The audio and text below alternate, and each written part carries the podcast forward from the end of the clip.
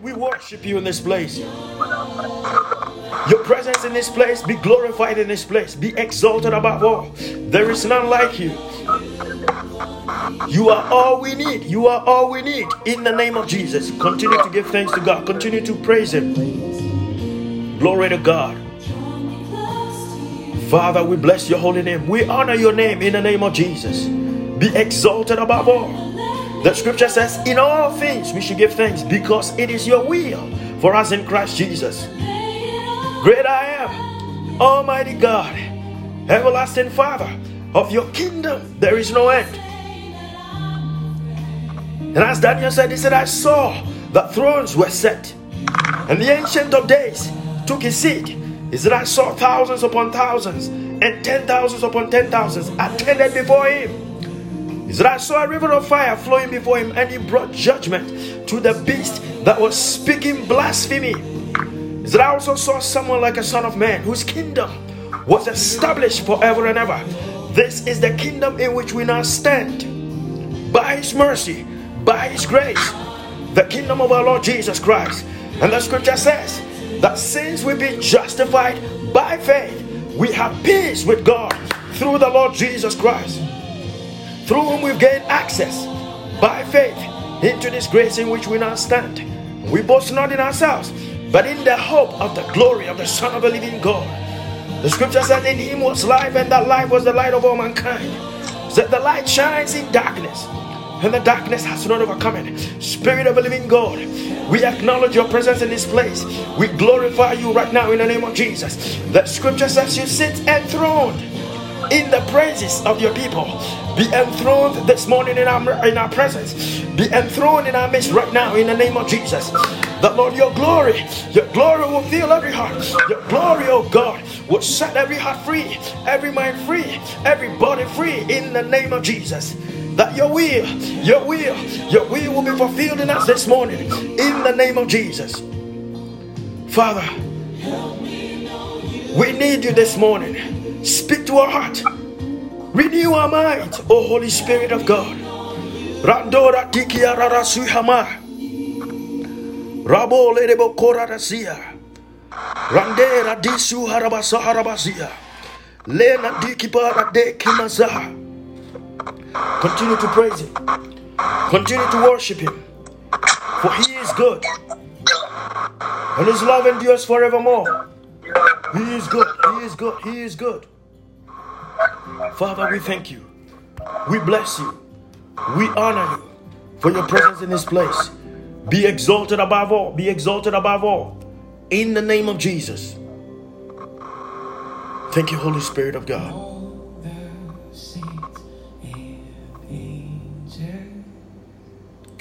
They bow before your throne.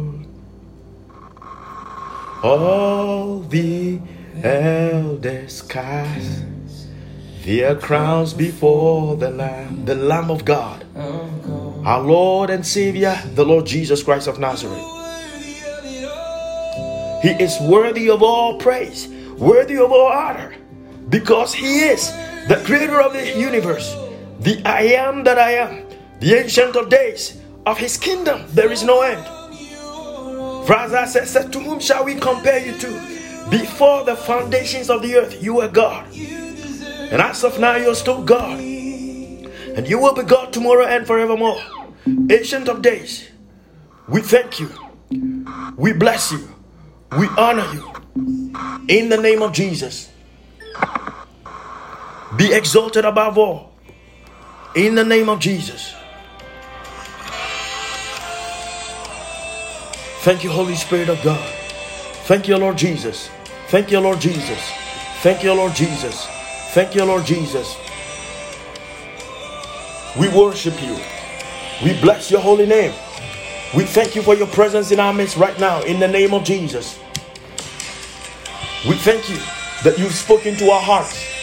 We thank you that you are always with us until the end of time. King of kings, Lord of lords, Ancient of Days, be exalted in this place. Thank you, Lord Jesus. Thank you, Lord Jesus. Thank you, Lord Jesus. You are worthy of it all. You are worthy of it all. You are worthy of it all. We thank you. We thank you that you spoke into our heart. We thank you that your presence is here with us. In the name of Jesus. In the name of Jesus. Thank you, Holy Spirit of God. Thank you, Holy Spirit of God. You're worthy of it all. You're worthy of it all. You're worthy of it all. Thank you, Lord Jesus. Thank you, Holy Spirit. I present every heart at the sound of my voice to you, O God. Lord, as we prepare to study your word, Lord, we have not met in the name of any man, but we have met in your name. For the scripture says, Where two or more are gathered in your name, there you are. So, Lord, we acknowledge your presence in this place. And we pray that, Lord, you speak to our hearts this morning. Open our understanding to the scriptures. As those two disciples said in Luke 28, Luke 24, the Bible says, As the Lord taught them, afterwards they examined their hearts and they said, Were our heart burning within us as he opened our understanding to the scriptures? So, Father, this morning, open our understanding to your scriptures that we may come into the light of the glory of the Son of God.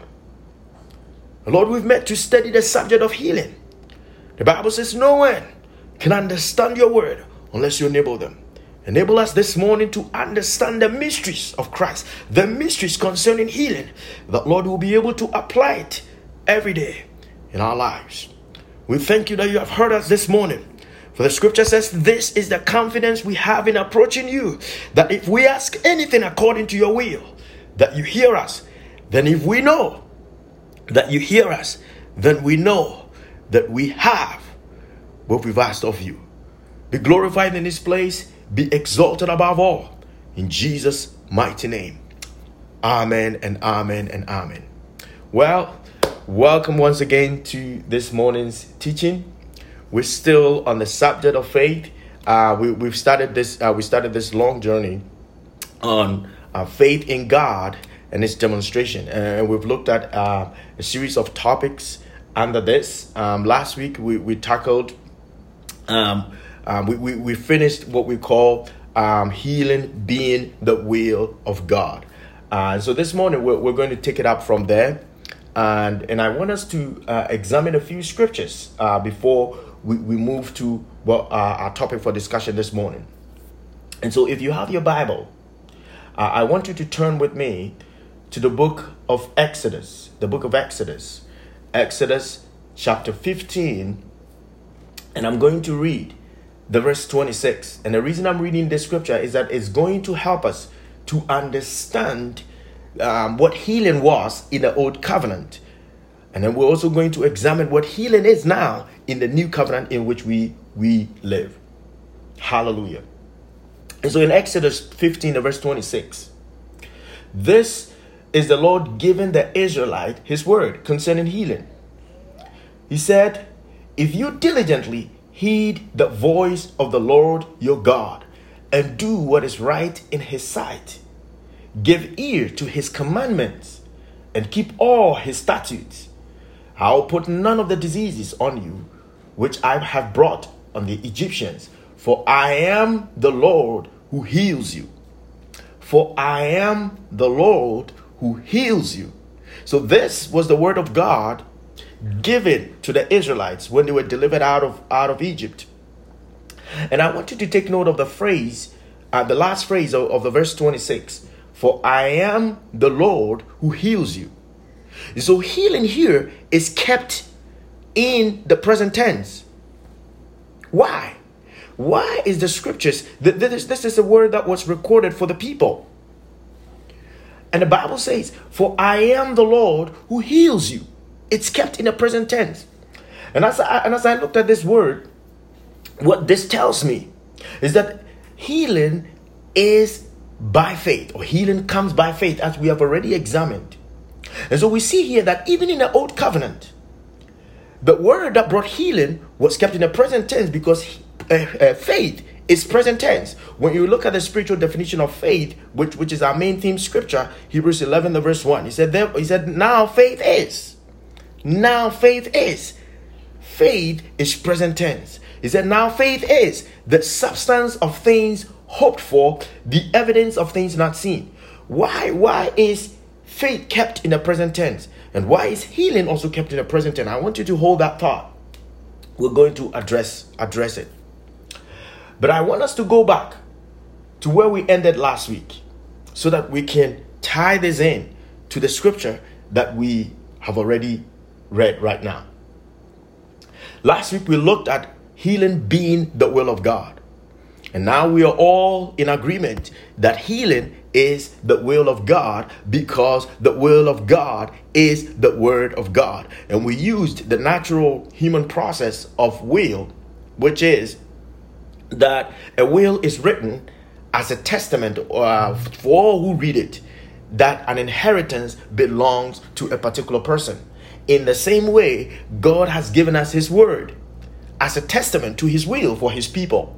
And so the word of God gives us the light into the will of God for His children. And so people may say that I don't know the will of God for me in a particular situation. All you have to do is look for the word of God, what that scripture say concerning that particular situation. And in this situation, we're looking at healing. So, healing is the will of God because the Word of God has promised us healing.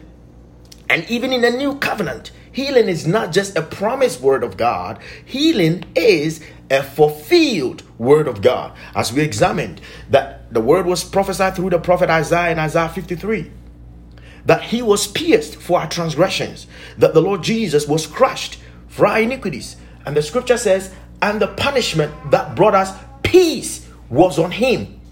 And by his wounds we are healed. So that was the word spoken through the prophet Isaiah.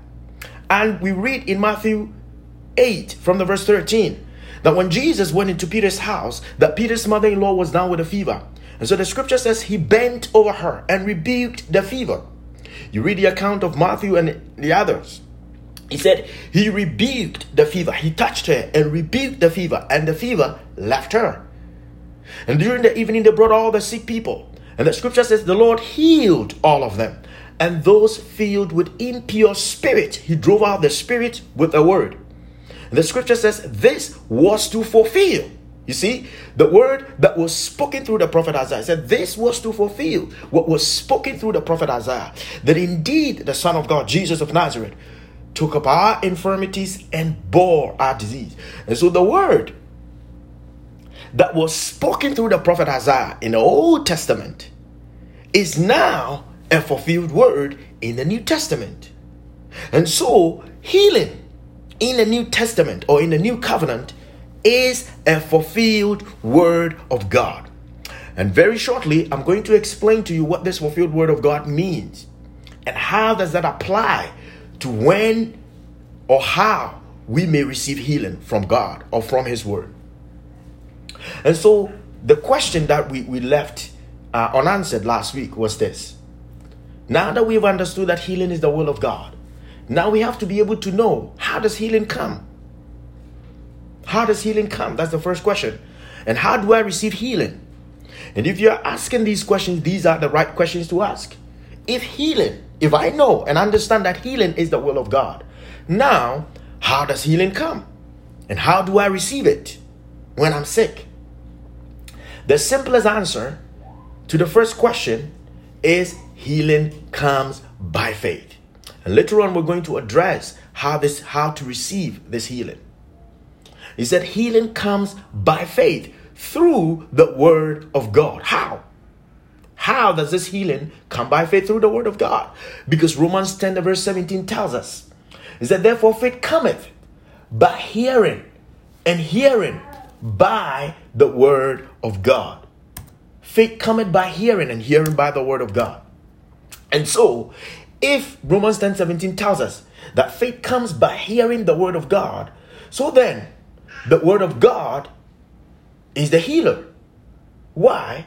Because Faith comes by hearing, and hearing by the word of God, and healing comes by faith. So, therefore, if healing comes by faith and faith comes from the word of God, then it means that healing comes by the word of God. And so, the word of God is the healer.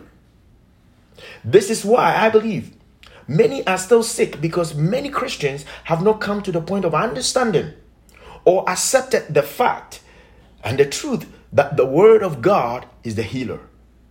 And the Word of God has always been the healer, whether in the Old Covenant or in the New Covenant. The Word of, and I take this point again, the Word of God is the healer, whether in the Old Covenant or in the New Covenant.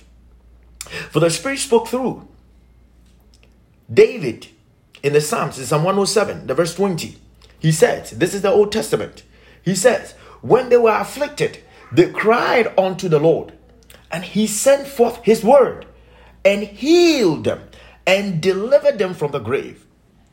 But the word that was spoken, the word that was the healer in the new covenant, in the old covenant, existed in a different format that the word which is the healer in the new covenant. What do I mean by this? In the old covenant, healing existed as the spoken word of God. The word of God that brought healing existed as a spoken word. God had already spoken through the prophets. He was spoken through Moses and giving them his word. That if you do these things, I'll take sicknesses from you, and the number of your days you will fulfill. And so the Lord had spoken to his people, the, the, the people of Israel, that I am the Lord that healeth thee. That if you keep my statutes, I'll take sicknesses from among you, and the number of your days you will fulfill. And the scripture that I just read in Exodus 15, verse 26, testifies to this. Because the Lord spoke through Moses and to the people of Israel. He said, If you diligently heed the voice of the Lord your God, the voice of God brings the word of God. And he said, And do what is right in his sight. Give ear to his commandments and keep all his statutes. I will put none of the diseases on you which I have brought on the Egyptians, for I am the Lord who heals you, which means healing is always available. Here, the healing is kept in present tense. Why? Because healing comes by faith, and faith is not going to be. Faith is that you have it. And so, what the Lord spoke to the people, what the, the word the Lord gave the people, is that if you do these things, if you keep my word, listen to my word, that you will always have healing when you need it because healing is always available for the people of God. And so again, the Lord spoke again through Moses in Exodus 23 to verse 26. He says, So you shall serve the Lord your God, and he will bless your bread and your water as prosperity. And I will take sicknesses away from the midst of you. No, no one shall suffer miscarriage or be barren in your land. I will fulfill the number of your days. So the Lord said he would take sicknesses away from us and we will fulfill the number of our days. This was the spoken word of God to the people of Israel. But we do see that although this word of God was spoken and given to the people of Israel, when they were sick, you, you see, in order for you to actually retain or be in the present tense of the healing power of God, which is in order for the healing power of God to always be available to you, you should what? Keep these words. This spoken word of God has you have to act on this word in order to receive the fullness of the healing that is promised in the word. But we do see that in the old covenant that healing was a spoken word. And so you look at the healings of Elijah, the prophet of God. You look at most of the healings in the new in the old covenant. They always needed, they always needed a word from the prophet. Although the word of God was spoken, they needed a specific instruction from the prophet in order to be healed. And the reason, the reason is this the word of God as we know it exists in three formats. This is this came to me by revelation. The word of God, as we know, exists in three formats. There is the spoken word of God, there is the specific word of God, and there is the fulfilled word of God. God would not do anything on this planet, on this earth, without first speaking it into existence. Why? Because this spoken word is the translation of what God has established in the spirit into full manifestation or into existence in the natural. And so that is the first word of God, is the spoken word. And so you read throughout Genesis, whatever God did, he first spoke. Why? Because it is the spoken word that translates that which God has established in the spirit into manifestation or existence in the natural. Why does God have to speak? Why does God give us his spoken word first? Because God is a spirit. God is a spirit, and we live in the natural, born of the Spirit of God. So if God is a spirit, and God, who is a spirit, is trying to establish something that would manifest in the natural. And these are two different realms. And so, in order for something that is established in the spirit to be made manifest in the natural, there has to be something to convert it or translate it into the natural. And what translates what is established in the spirit into manifestation in the natural is the spoken word of God, is the word of God. But that word exists in three formats. First, the word has to be spoken. And when the word of God is spoken, it translates that established will or purpose of God out of the spirit into manifestation or existence in the natural.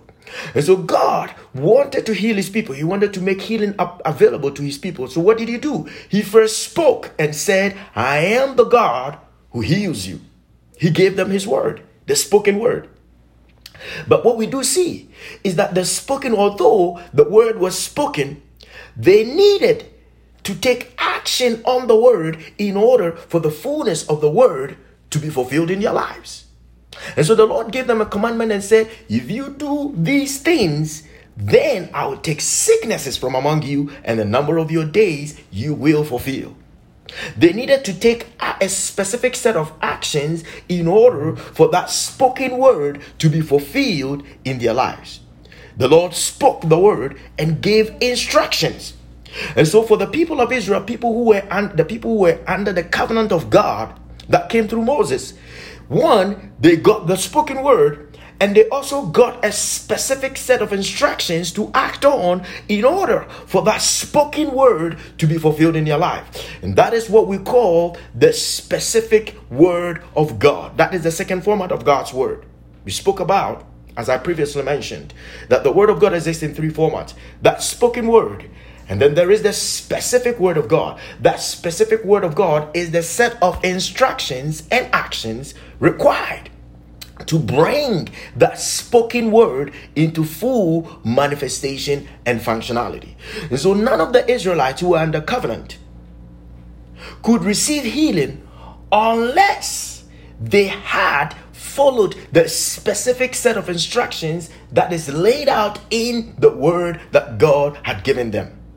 And so if any person did not know the word, if any person did not act in accordance with the word of God, they did not receive healing.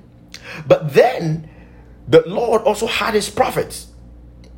And so, for people who were not under covenant, for people who did not know the word of God, what God did is that although his word was spoken, then a specific word, a specific set of instruction had to come through the prophet to that person for the person to act on in order to come to the point of healing. And a typical example is what we see in Second Kings with Naaman. Naaman had leprosy. Naaman was not under covenant in Israel. But because God, He's God of all, He's not God of just the Israelites, but He's God of all. And so, what did what did what did Naaman do? When Naaman's servant told Naaman that there is a prophet in Israel who can heal him if he goes there.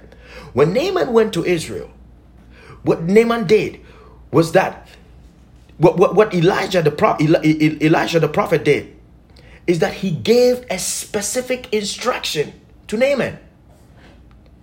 He did not just say, Go, you are healed. He gave a specific set of instructions that Naaman should act on, which is wash himself seven times in the Jordan River. And when, when he acts on those instructions, then he would be able to receive his healing. Why? Because God had already spoken his word. But the word for healing that existed in the old covenant was the spoken word. And so, in, in order for that word to be made manifest in your life, in order for you to receive the fullness of healing, you needed that specific word, which is the set of instructions to act on in order to receive healing. For the people under covenant, they already had the specific instruction. The people of Israel had already they already had a specific instruction laid out in the word of God delivered through Moses. So when they acted on those specific instructions, they did not need a specific instruction from the prophet. But in we also see that in certain situations, like King Hezekiah, he also needed a specific set of instruction from the prophet in order to be healed. And so there were situations where if the word, this word, which existed as a spoken word and also given to the people under covenant as a specific set of instructions if that word, if somebody did not meet the requirement of that word, God, who is rich in mercy, sent forth his word through his prophet. And these and the word that came through the prophet were usually specific set of instructions for them to act on in order for them to receive healing. And so you read throughout the Old Testament, healing was always healing always came by the word of God. But the word of God that brought healing, one, existed as a spoken word, and two, came with specific set of instructions for people to act on in order to receive the fullness of healing. And so if you are in the covenant in Israel, the word came by way of instructions that were laid out, as we see in Exodus 15, the verse 26, or the word came as specific instruction through the prophet and then when you acted on those instructions, you received the fullness of the healing power of God. And the sicknesses, you were healed of your of your sickness or disease. But in the new covenant, that same word which is the healer in the old covenant is also the same word that is a healer in the new covenant. But the word in the new covenant exists in a different format. The word in the new covenant that brought healing exist in a different format. What do I mean by that? What do I mean by that? And so, I, want us to look at a few things. I want us to look at a few things. If you have your Bible, turn with me. Turn with me to the book of Matthew. We're going to examine this. This is healing, so I want to take my time for us to get this. Matthew 8. Matthew 8. Matthew 8.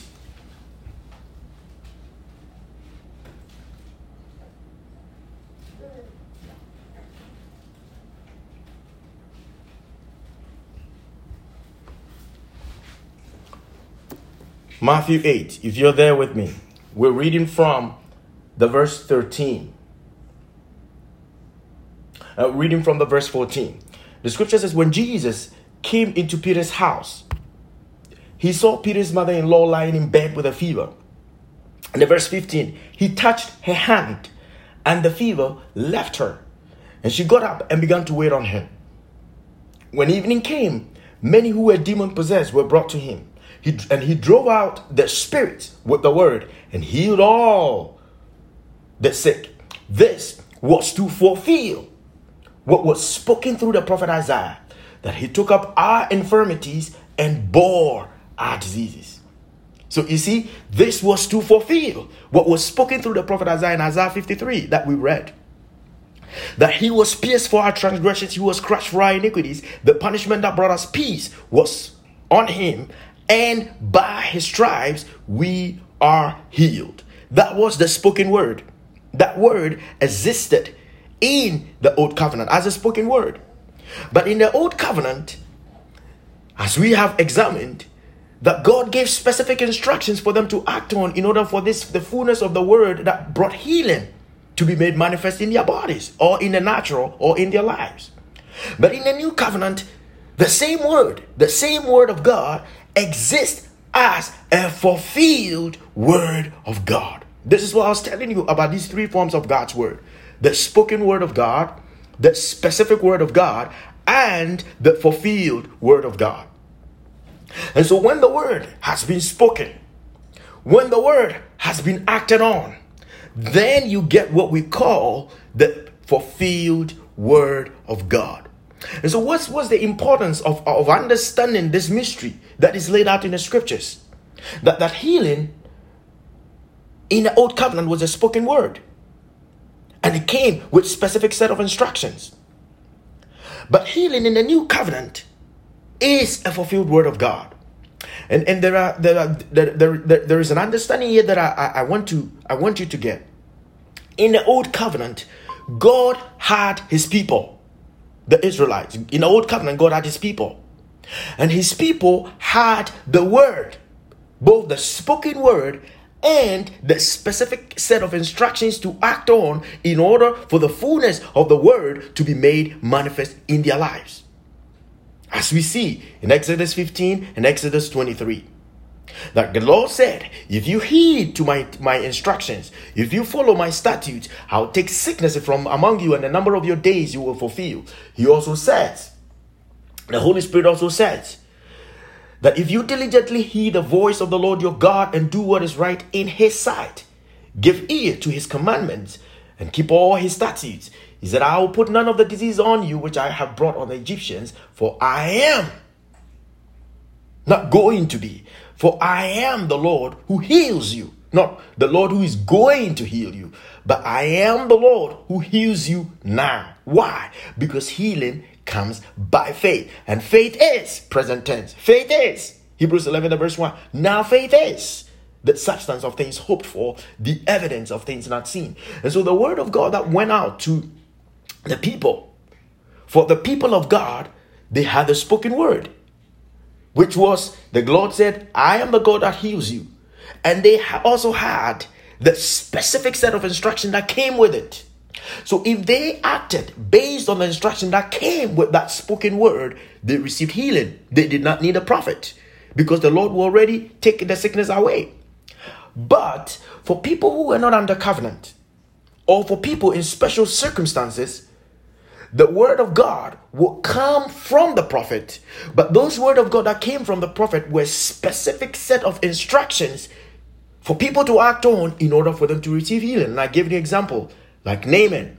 Naaman was not under covenant. And so Naaman, the, the word here, the specific set of instructions that were given to the people of Israel did not apply to Naaman. And so what did God do? God gave a specific set of word for Naaman to act on through the prophet Elisha, so that when Naaman acted on that word, Naaman received healing. Why? Because healing existed as a spoken word, and in order for the fullness of the word of God to be fulfilled in your life, one, the word, not just to, uh, the word doesn't only have to be spoken, but the word has to be acted on in order for the word to be fulfilled. And so I would say it was very hard for the people of Israel, the people that lived in the old covenant, to receive healing than the people in the new covenant. Why? Because they needed to act in a certain way for the healing power of God to be made manifest in their lives. But the Bible says we have inherited a better covenant. As was spoken through the uh, uh, to, through the apostle Paul, that we have inherited a better covenant with better promises. And so in the old covenant, healing existed as a spoken word with specific set of instructions, then for a better covenant, God made his word, that same word that brought healing, a fulfilled word of God.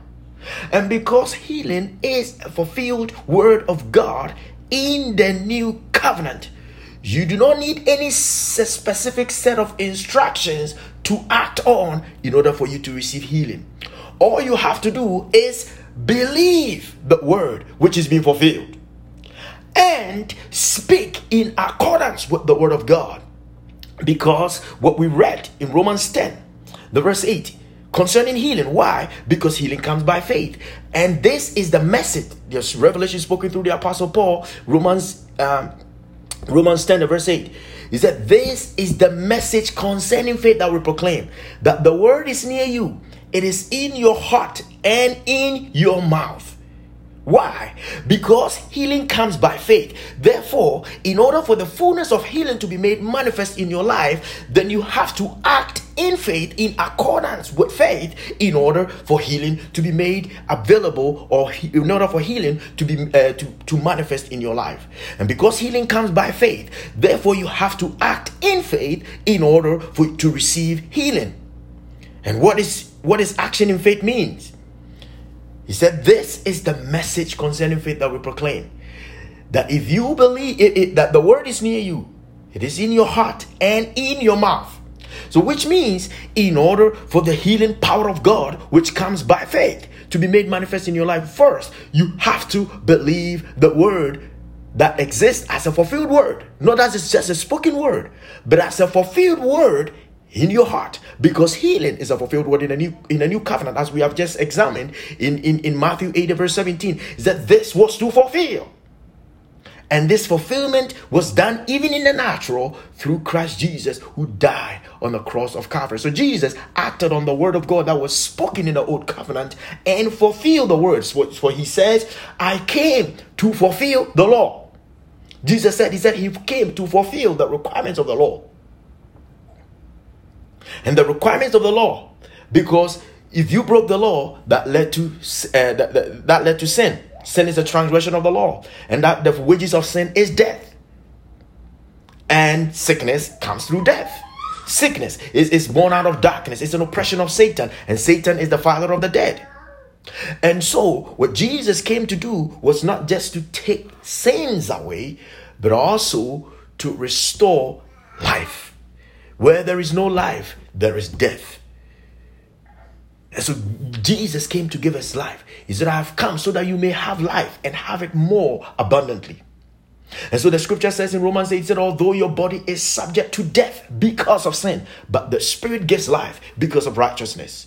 And that death, that sin that leads to death, is not your own sin right now, it's your original sin of Adam that subjected our bodies to spiritual death and then to everything that comes with death. And Satan is the father of the dead. And so in Hebrews 2, we read the word, the, the, the word spoken through the prophet, uh, uh, spoken through the apostle Paul in Hebrews 2. Is that since the children have flesh and blood, he too, Jesus, shared in our humanity so that by his death he might break the power of him who holds the power of death, that is Satan and free those who all their lives were held in slavery by their fear of death. And sickness comes from death. Sickness comes from spiritual death. Sickness comes from spiritual death. Spiritual death comes from sin, the original sin of Adam. And so this is why our body is subject to sickness. But the Bible says, But if anyone be in Christ Jesus, he's a new creature. All things, the things of the dead, the things that affected your dead body, or your dead life now cannot cannot cannot have dominion over you because now you have passed from death to life and this life is in Christ Jesus. And so if you have believed in Christ Jesus, now the word of God which brings healing exists as a fulfilled word of God.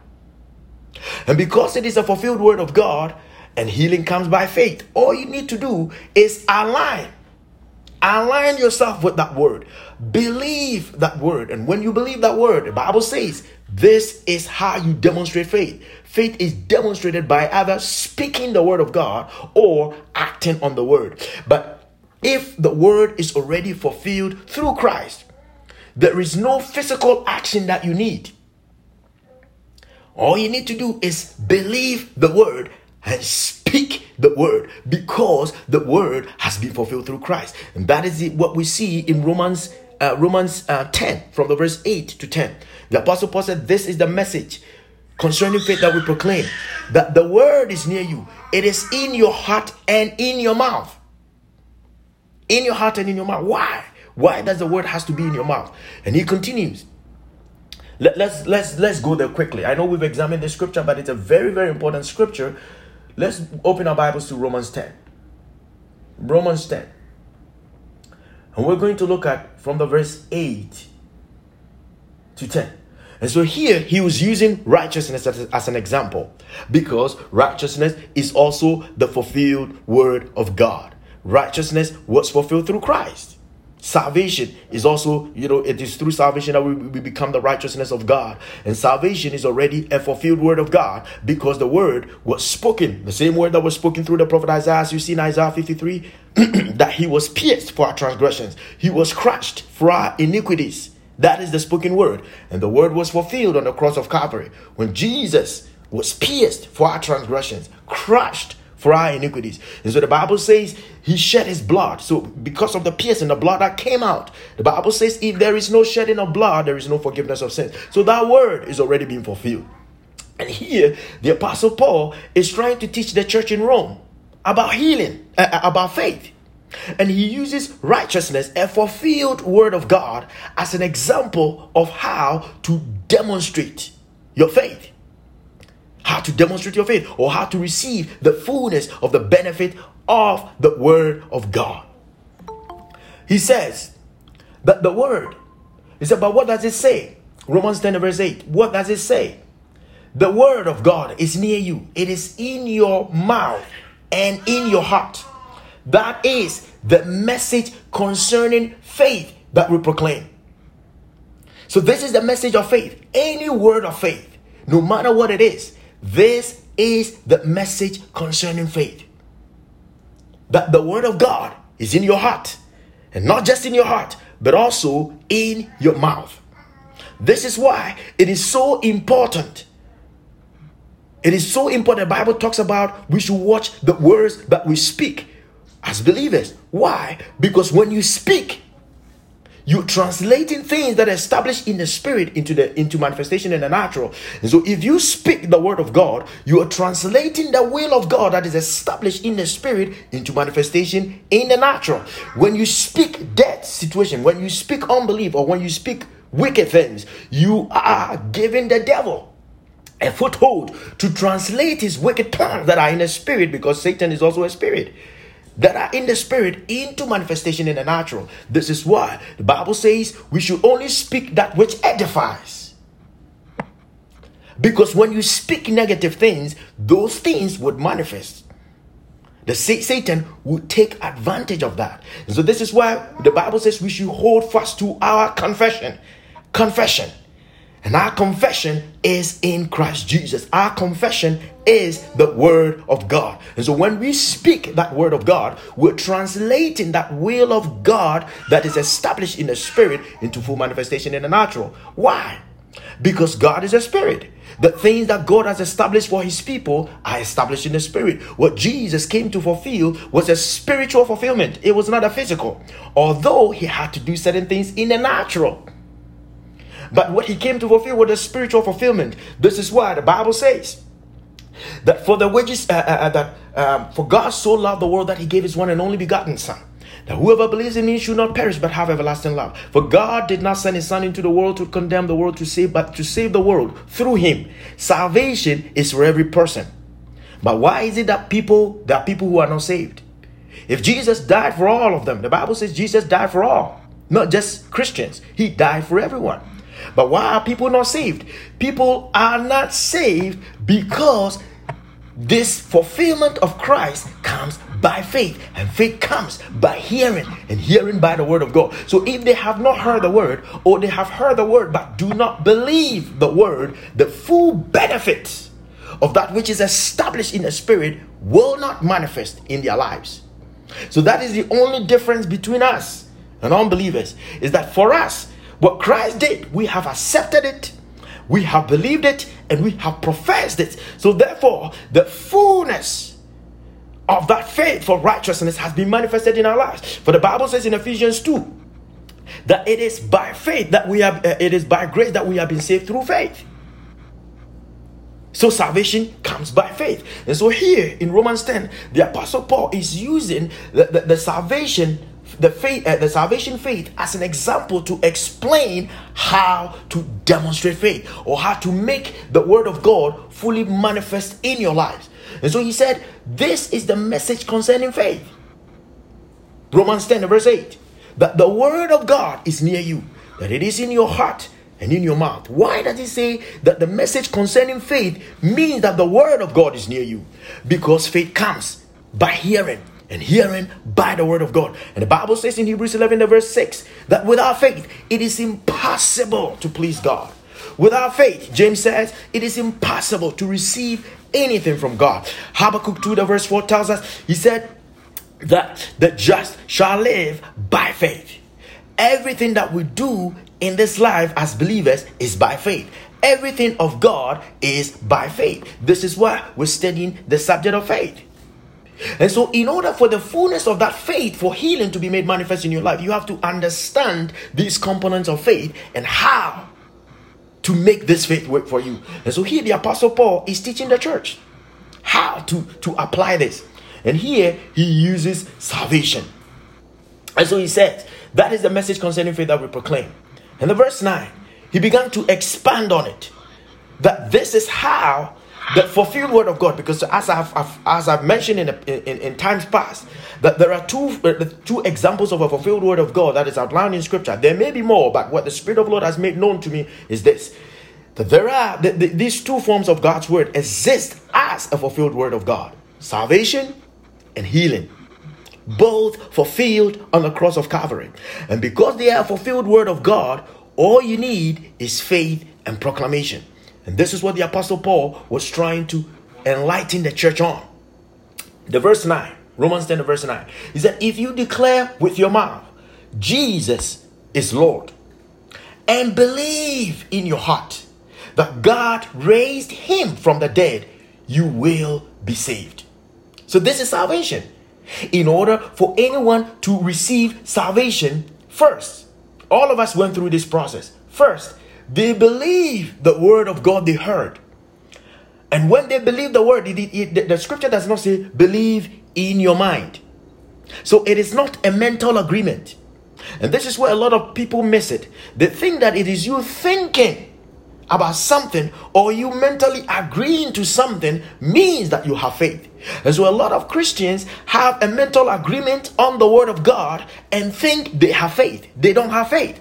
Faith is of the heart. It's because the scripture says here that if you believe in your heart, so it is a heart thing, it's a, a conviction within your heart. It is not a mental agreement because faith is of the heart. Said so it is if you believe in your heart that God raised him from the dead, you will be saved. But first, you have to declare with your mouth. Why? Because when you speak, we talked about the spoken word of God. When you speak, you translate that which God has already established in the spirit into manifestation in the natural. This is why it is important that we speak positive things. We speak things in accordance with the word of God in our lives. We do not speak a negative thing. Although we may face a situation in the natural that are negative, but we should not speak that negativity. What we have to do is that although I see this in the natural, but the word of God says something different. And this is why a lot of Christians are still sick because they see the physical manifestation of the sickness in their bodies and they continue to speak, speak I am sick, I have this, I have that. And lo and behold, they will continue to have the sickness. Why? Because they are speaking death, they are speaking sickness in their body. But what we're supposed to speak is the word of God. That although I see the sickness naturally in my body, but scripture says, by his stripes that I am healed. So I believe, because this word says here that it is with your heart, the verse 10. For it is with your heart that you believe and are justified. And it is with your mouth that you profess your faith and are saved. So, this is why, if anyone came to know the Lord before anyone came to receive salvation, the man of God said, Repeat after me. The reason why you had to speak you were convinced of the word that Jesus is Lord, and you were convinced that you needed to repent of your sins and believe and take Jesus as your Lord and Savior. When you heard that message, you were convinced in your heart. And so when they called out for you to come forward, you went out because at that point, when you believed the word, at that moment, you were justified before God. But that just although you were convinced and in your heart you had repented or believed the word of God that, uh, that Jesus is Lord, but you needed, the man of God needed to lead you to speak certain things in order for the fullness of the word to be made manifest in your life. This is why they said, Repeat after me. A lot of Christians may do these things, but they do not understand why we profess. But the reason is this that until you speak that word, you do not translate that fulfilled word of God into full manifestation in your in your life. This is what the apostle Paul says in Romans 10 verse 10 that for it is with your heart that you believe and are justified, and it is with your mouth that you profess your faith and are saved. Why? Because when you speak that word of God, when you speak that Jesus Christ is Lord, when you speak that you have accepted Jesus as your Lord and Savior, acknowledge that. When you speak that, you translate that which He established in the Spirit, that which has been fulfilled through the on the cross of Calvary into full manifestation in your life. And the moment you speak that, glory to God, at that moment, you become born again. At that moment, you become born again. That is how you translate, that is how you demonstrate faith for salvation. And so here the Apostle Paul was just using the faith that came by salvation as an example. But healing also came by faith. Healing was also fulfilled. So because we read in Isaiah 53 that he was pierced for our transgressions, that he was crushed for our iniquities, is that the punishment that brought us peace was on him and by his wounds we are healed. So you see, the, the same prophetic, prophetic word that brought salvation is the same prophetic word that brought healing.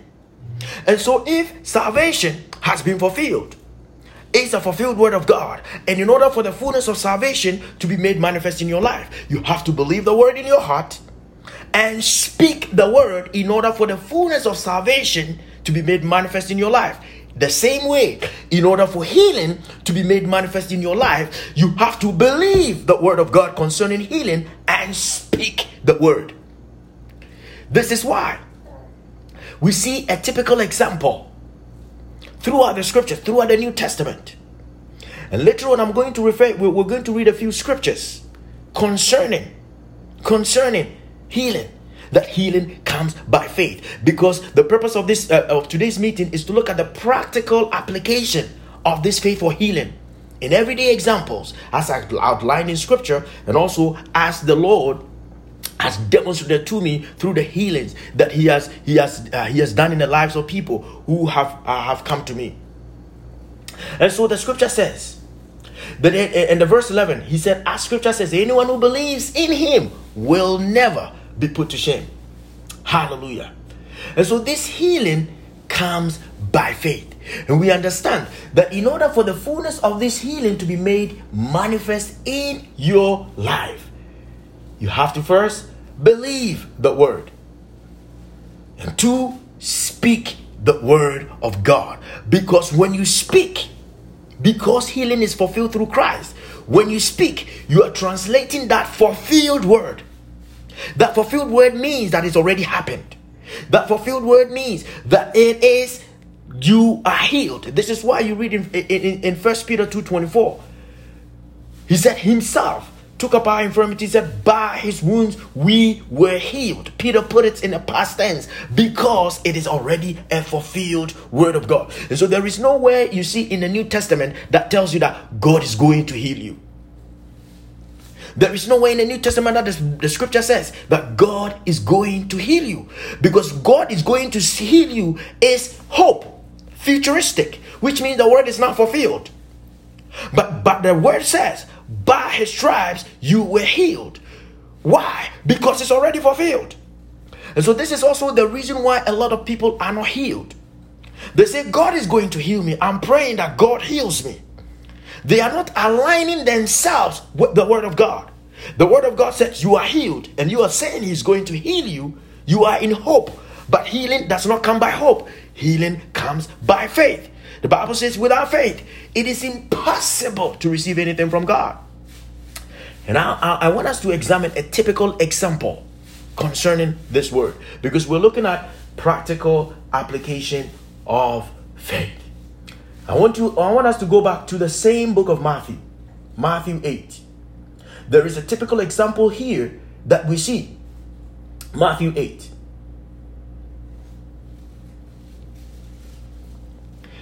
From the verse 5. We're going to read from the verse 5 to the verse 13. There's a typical example, practical application of faith for healing here that we see. The Bible says, but Matthew 5, I read from the NIV, from the verse 5, Matthew 8, from the verse 5. When Jesus had entered Capernaum, a centurion came to him asking for help. Lord, the verse says, Lord, he said, my servant lies at home paralyzed, suffering terribly. My servant lies at home paralyzed, suffering terribly. Then Jesus said to him, Shall I come and heal him? So Jesus offered to go and heal that man, man's servant. The centurion replied, Lord, I do not deserve to have you come under my roof, but just say the word. And I want you to pay attention here. But just say the word, and my servant will be healed. Why? Just say the word. There, there, there is a revelation here that the centurion had come to the point of a, a, a deeper understanding of the word of God. That when the word of Christ is spoken, he knew that if Jesus speaks the word, his servant will be healed. Why? Why did he believe that? Let's let's let's let's move on. We're going to tackle this. This, this. this word excites me because this gives us the light into the fact that healing comes by faith, and faith comes by the word of God, and healing comes by the word of God. And this whole scripture is the word about Christ. He said, But just say the word, and my servant will be healed. Not my servant is going to be healed. He knew that the moment the word of Christ comes, he believed that healing should be manifested in the body of his servant. And he began, this is how he reasoned. The man came to the, this point of understanding because he had heard. He was, a, he was a centurion and he had heard the healings of Jesus. He had heard about what Jesus was doing. And so, because of the testimonies, about Christ because of the testimonies of the people who had received healing from Christ. The boy, the man came to this of uh, this understanding because of his this reasoning. He said, "For I myself, the verse 9, for I myself am a man under authority with soldiers under me. I tell this one go and he goes, and that one come and he comes. I say to my servant, do this and he does it." So he said, He's a man under authority. He compared the power of the word to the authority that he had as a soldier. He compared the authority that he had as a soldier to the authority of the word of God. And a lot of Christians have not come to the point of understanding the authority of the word of God. The word of God is an authority. This is what Jesus said that if you remain in me and my words remain in you, because the word is authority. He said, Ask whatever you wish and it will be done for you. The reason why a lot of us are never able to come to the point of receiving the glory of God in our lives is because we have not accepted, we have not come to the point of understanding the authority of the word of God. This man understood the authority of the word. He said, For I do not deserve to have you come under my roof, but just say the word. What word? And I want you to ask yourself, what word did this man expected to be spoken? The healing word of God. Because he needed healing. He said, just say the word, and my servant will be healed. Because I have come to understand that authority is released through words. Because he was a soldier. He said, I am a soldier, a man under authority, with soldiers under me. I tell this one, go. In order for authority to be executed, in order for authority to, to, to, to, to, to be made manifest, there has to be a word that goes forth. Is that I said, he said, I tell this one, go, and he goes. And that one come, and he comes. I say to my servant, do this, and he does it. Because the words carry authority. But if he said, if me as a soldier, my word carries authority, how much more the word of God? Because the Bible says there is none that can be compared unto God, the creator of the ends of the earth. Everything is subject to the authority of God. And so, if the words of men carry authority, then how much more the word of God? And I believe that the lack of acceptance, acceptance or understanding of the authority of the word of God, this is why a lot of Christians are suffering. That they may be going through a situation, but they do not look for the word because the word of God is life. The Bible says the entrance of his word giveth life. The light shines in darkness, and the darkness has not overcome it. Psalm 190, verse 130. So, whenever the word of God enters a situation, there is light. Why? The word is authority. Authority.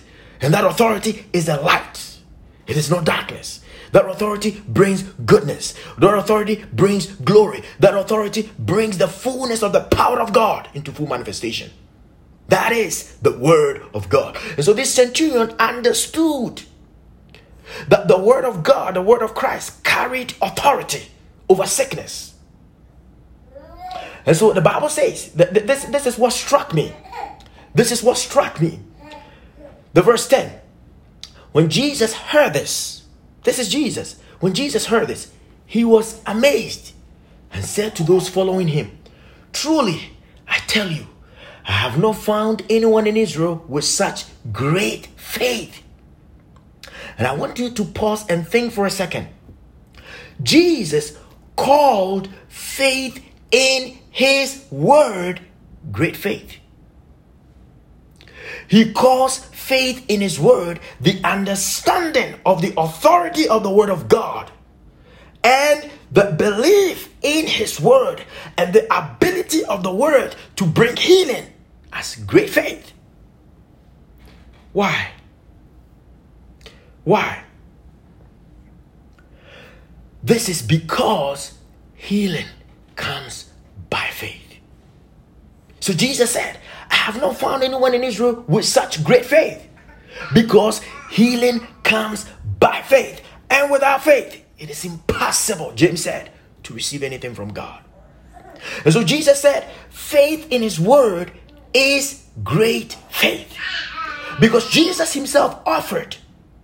You see, there are different forms of healing, there are different forms of manifestation of healing. Jesus, the Bible says, you read Luke 4, when Jesus went into the temple, that then they took, they, they gave him the, uh, the, the, the, the, scroll, and the Bible, the, the scroll, and he opened to, to, to the book of the prophet Isaiah. He opened to the book of the prophet Isaiah. Then he spoke. One second. One second.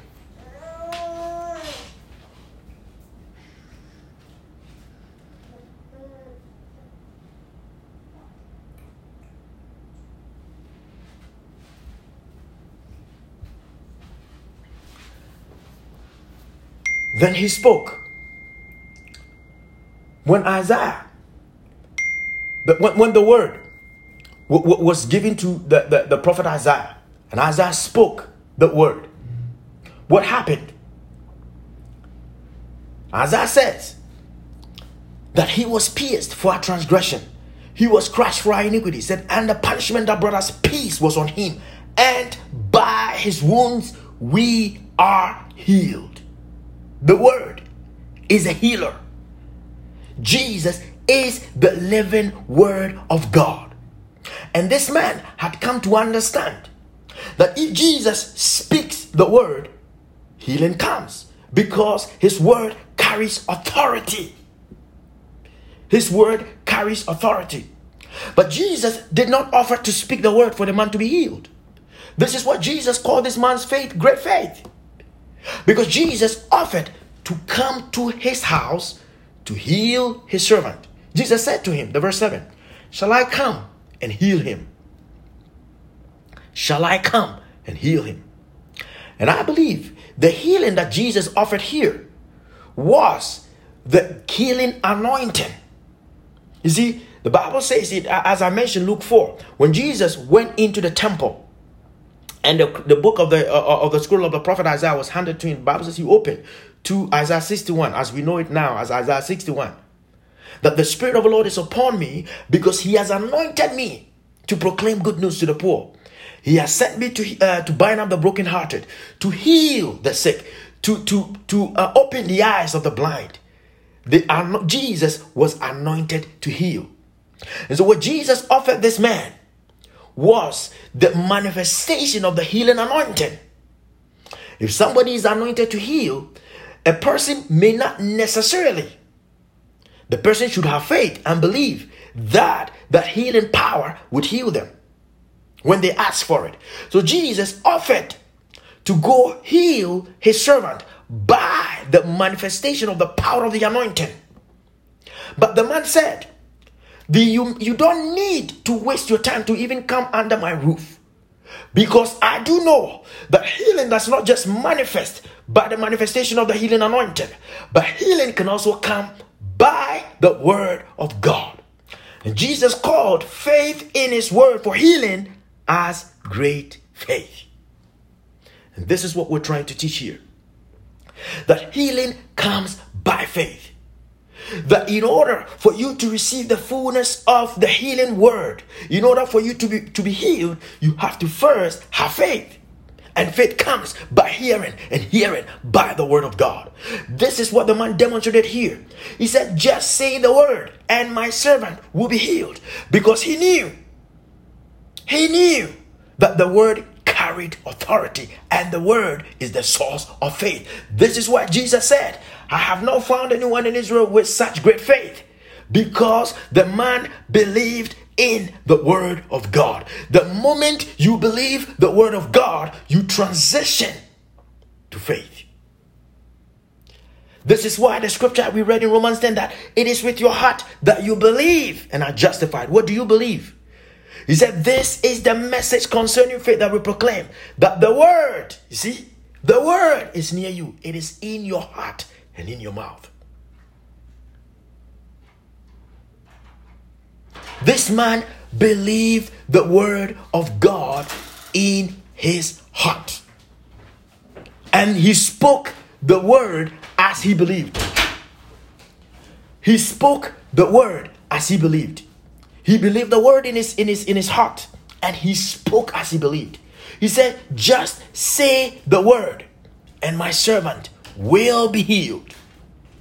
Until the man, the man had this thought, until he spoke, until he spoke, his faith had not been manifested yet. His faith was not known.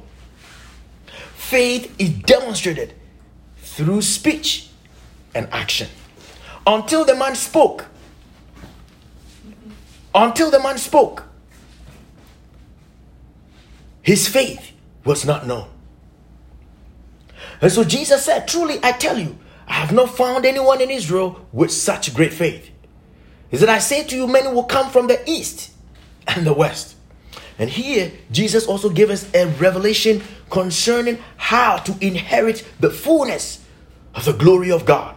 He said, I say, I say to you that many will come from the east and the west and will take their places at the feast with Abraham, Isaac, and Jacob in the kingdom of heaven. But the subjects, but the subjects of the kingdom will be thrown outside into the darkness, where there will be weeping and gnashing of teeth. What does this mean? Jesus heard this man's faith, proclamation of faith, and he said, This is such a great faith. And he goes on to say that many will come from all places and will take their place at the feast with Abraham, Isaac, and Jacob in the kingdom of heaven. What is Jesus talking about? The kingdom of God is a kingdom of the spirit. God is a spirit, and his kingdom is the kingdom of the spirit. So, what Jesus is trying to teach the people here is this that there are many that will come from afar when they hear the word, like this centurion. He had heard the word from somewhere that will come from afar and by faith, by faith, they will inherit the promise Why? Because Romans 4, the verse 16 tells us that the promise comes by faith, so that it may be by grace, so that it may be guaranteed to all Abraham's offspring. The moment you believe the word of God, you receive the grace to to uh, to receive the fullness of the glory of God in your life. Why? Because the promise comes by faith. It is not by works, by faith. So the moment this centurion believed the word of God, he came into the grace. Glory to God for healing to be made manifest in the life of his servant. So Jesus said, Many, many will come from outside and will take their place at the feast. What is the feast of Abraham, Isaac, and Jacob in the kingdom of heaven? Because God calls himself the God of Abraham, Isaac, and Jacob. The God of Abraham, Isaac, and Jacob. And because God calls himself that, the kingdom of heaven, the kingdom of heaven can only be inherited by faith. The kingdom and the glory of God can only come to us by faith. This is what the Bible says without faith, it is impossible to please God. Without faith, it is impossible to receive anything from God. But what Jesus was trying to teach the people here is that by faith, many will inherit, many will be able to translate that which God has already established in the spirit because the kingdom of God is the kingdom of the spirit. And so, by faith, many by faith will be able to translate that which God has already established in the spirit into full manifestation in their lives. And this is true concerning any situation in our lives. Here, we're just talking about healing, but it applies to finances, it applies to marriage, it applies to every aspect of our life because scripture says that the just shall live by faith. He did not say that the just shall live by hope. He did not say that the just shall live by wishing. He said the just shall live by faith. And what is faith? What we've examined in Hebrews 11, verse 1. That faith is, present tense, the substance of things hoped for, the evidence of things not seen. See, the substance, that substance that we uh, examined in the past, that you hope for something. Let's break this down this definition of faith down using this man, this centurion's example. Let's break it down. The scripture says in Hebrews 11 that faith, now faith is the substance of things hoped for, the evidence of things not seen. This man was hoping for healing for his servant. Because of the hope for healing, he came to the Lord. Then, when he came to the Lord, he did he he had he had hope that his servant could be healed.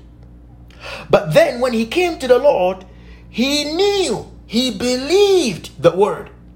He put a substance to the word of god. The substance of the word of god that he believed brought him to the point of faith.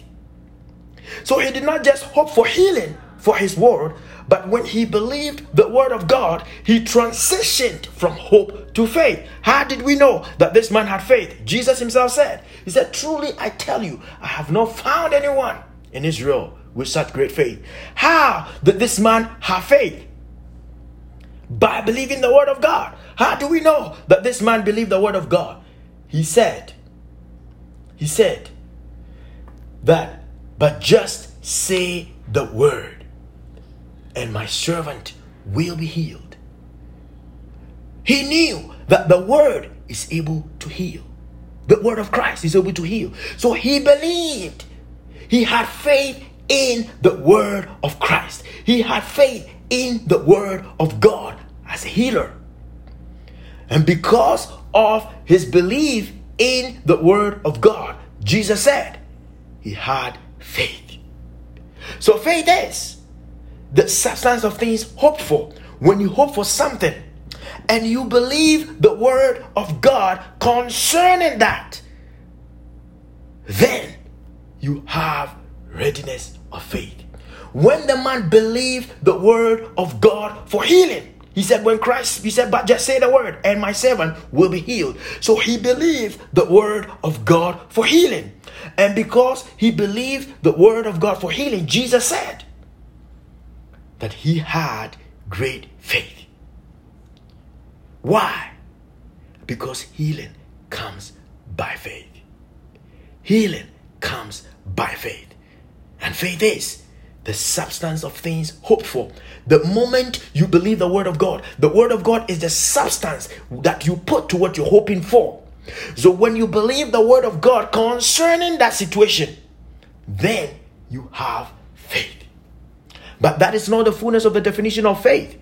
Is that faith is the substance of things hoped for, the evidence of things not seen. How can you have an evidence of something you can't see? And so, what we're talking about, faith that we're talking about, is not just a hearsay, it's evidence based. But that evidence is based on the Word of God. Faith is the substance of things hoped for, the evidence of things not seen, because you cannot see the Word. But he said, the moment you believe the Word of God, you would have evidence. Evidence. Evidence of things not seen. You would have evidence of what you're hoping for in your heart. This is what we call faith.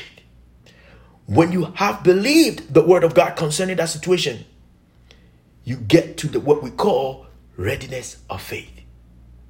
Readiness of faith. But that is not all. In order for you to see the full manifestation of what you're hoping for, you have to know how to release that faith. And oh, that is what the Apostle Paul taught us in Romans 10 that it is with your heart that you believe and are justified, and it is with your mouth that you profess your faith and are saved. Using salvation as an example, but the same word applies to all healing, uh, to all faith. The same word applied to healing.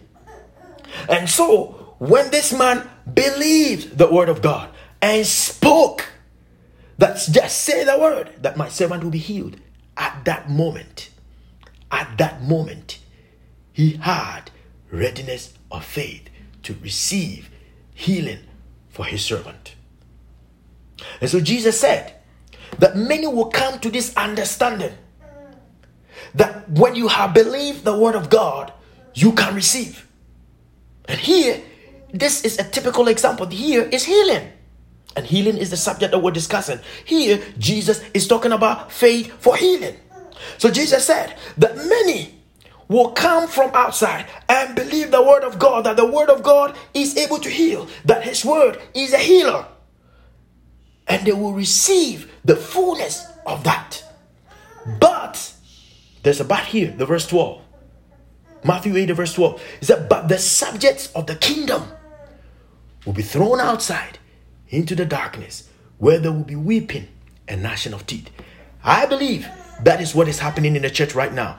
There are many that have stayed in the church. There are many that have been Christians for a long time, but they do not believe the word of God as a healer.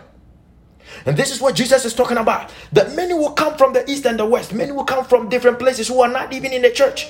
And when they hear the word, when they have heard the word of God, they will believe that the word of God is able to heal. Therefore, they will have readiness of faith to receive the fullness of the healing power of God. But the people who have sat in the church, the people who have been believers, will be thrown outside. They're not thrown outside because of whatever they're doing, they're thrown outside because of their unbelief. They are thrown outside because they do not have faith in God's word. And this thrown outside into the darkness where there will be weeping and gnashing of teeth means that these people will sit, they are subjects that hear the word of God. But because they do not believe the word, they will still be in the dark. They will still be sick. Because here, Jesus is talking about healing. Here, the example we have here is healing. Healing using healing as an example. And so he says that there will be many in the church that have heard the word of healing. But because they do not believe, they will still be sick. And they will be weeping and gnashing their teeth. And this is what we find in the churches. That there are many that are sick that are crying out, Lord, why aren't you healing me? Lord, why am I sick this way? And the Bible says, for lack of knowledge, my people perish. Because many have not come into the knowledge that the word of God is a healer. Therefore, they have not received the word, they have not believed the word. Therefore, they are not able to come to the point of faith to be healed. If you do not have faith, James said, let me let me let, let, let's go there. Let's go there. We'll come back to Matthew 8 to finish it up. Let's go to the book of James. James has a lot to say concerning faith.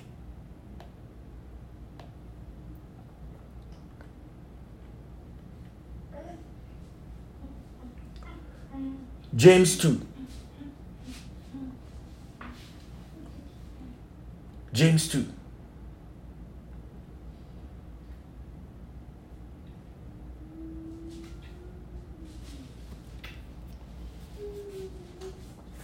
James 2.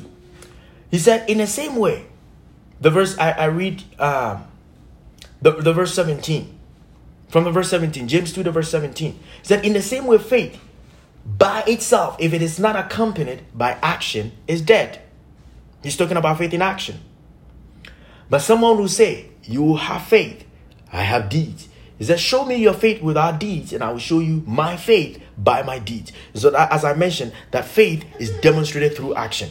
This is what I told you, and faith comes by the word of God. This is why I gave you that there is a spoken word of God and the specific word of God. That specific word of God is the deed, the set of actions you take on that spoken word that you have believed in order for the word to be fulfilled. And so he says that faith without deeds is dead. Faith is demonstrated in action. But what we're talking about is healing. And healing is already faith in action. Healing is already a fulfilled word of God. And when the word of God is fulfilled, all you need is faith and proclamation. And so that proclamation in itself is action. And so he said, Show me your faith without deeds, and I'll show you my faith by my deeds. He said, You believe that there is one God. Good. Even the demons believe that and shudder. Because there are a lot of people that complain, I believe in God. I believe in God. Why is this happening to me? What does scripture say? It is not what we think, but what does scripture say. James 2, the verse 19. He said, You believe in God. That is good. Even the demons believe and shudder. Why? Because just believing in God is, is, is not enough. Believing in God is required, not that it's not necessary. It is required for you to, even the Bible says in, in, Hebrews 11, the verse says, that he said, without faith it is impossible to please God. For whoever comes to God must believe that he is, that he is a rewarder of them that diligently seek him. So it starts by knowing that God is. But knowing that God is is not enough. Knowing that God is, believing in God is good. James said it's good, but it's not enough.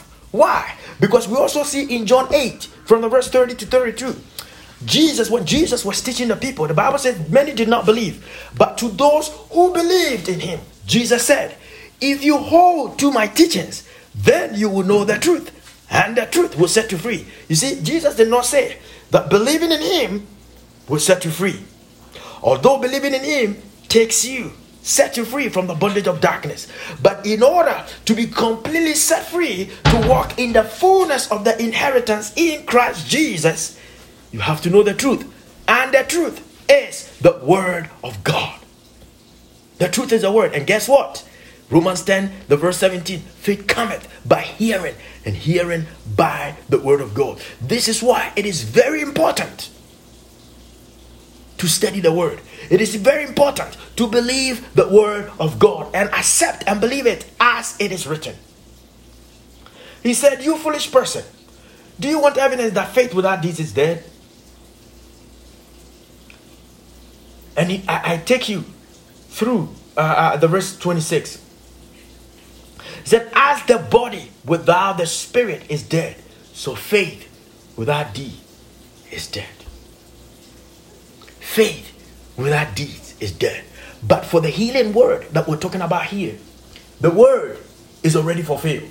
Because the word went through being spoken, the word went through being acted on by the Lord Jesus, and now the word exists in the new covenant as a fulfilled word of God. And because the word is fulfilled, all you need is faith and proclamation. Faith and proclamation. This is what the centurion demonstrated. He believed that the word of God is able to heal. Therefore, he proclaimed, He said, Just speak the word, and my servant will be healed. Not my servant is going to be healed. He will be healed when the word comes because he had faith in God's word. And so, what is the whole point of this message? What is the whole point of what we're discussing here? The whole point is this that healing comes by faith, and faith comes from the word of God. That without faith, you may cry all you want. Without faith, you may shout all you want. You may complain all you want. But the healing power of God not manifest in your body until you have accepted and believed the word of God. You will not see the fullness of the benefit of the healing word. And this is what Jesus said that many will come from the east and the west and will take their places at the feast with Abraham, Isaac, and Jacob in the kingdom of heaven. But the subjects. And I, as I read this, it struck me, the, especially the verse 12, uh, Matthew 8, the verse 12. This is what is going on in the churches. This is what many are moving from pastor to pastor. Many are moving from church to church, trying, looking for something special that would solve their problem, looking for something that will bring healing to them. But scripture says, This is not my word, this is the word of Christ. Jesus said, But the subjects of the kingdom, who are the subjects of the kingdom? Those in the church, will be thrown outside. Not a physical throne, but spiritually they are outside. Spiritually, they are not justified to receive the healing power of God, although God has provided healing for them. Because the Bible says, It is with your heart that you believe and are justified. Romans 10 that we read. It is with your heart that you believe and are justified. They are not justified to receive healing. Why? Because they have no faith. They do not believe the word of God concerning healing. But Jesus said, when you believe the word concerning healing, you have faith. He said they will be thrown outside into the darkness where there will be weeping and gnashing of teeth. And I have seen this. I have seen it, not many of it, but a, but a, a handful of examples that I've seen. That I've had a chance to pray with people who are sick. There's some of them, as you pray with them, they continue to weep. Lord, why? They continue to cry out. Why, oh Lord? Why is this thing? Instead of them to believe the word of God, no amount of crying, no amount of weeping will change the will or the word of God because the word of God is the will of God.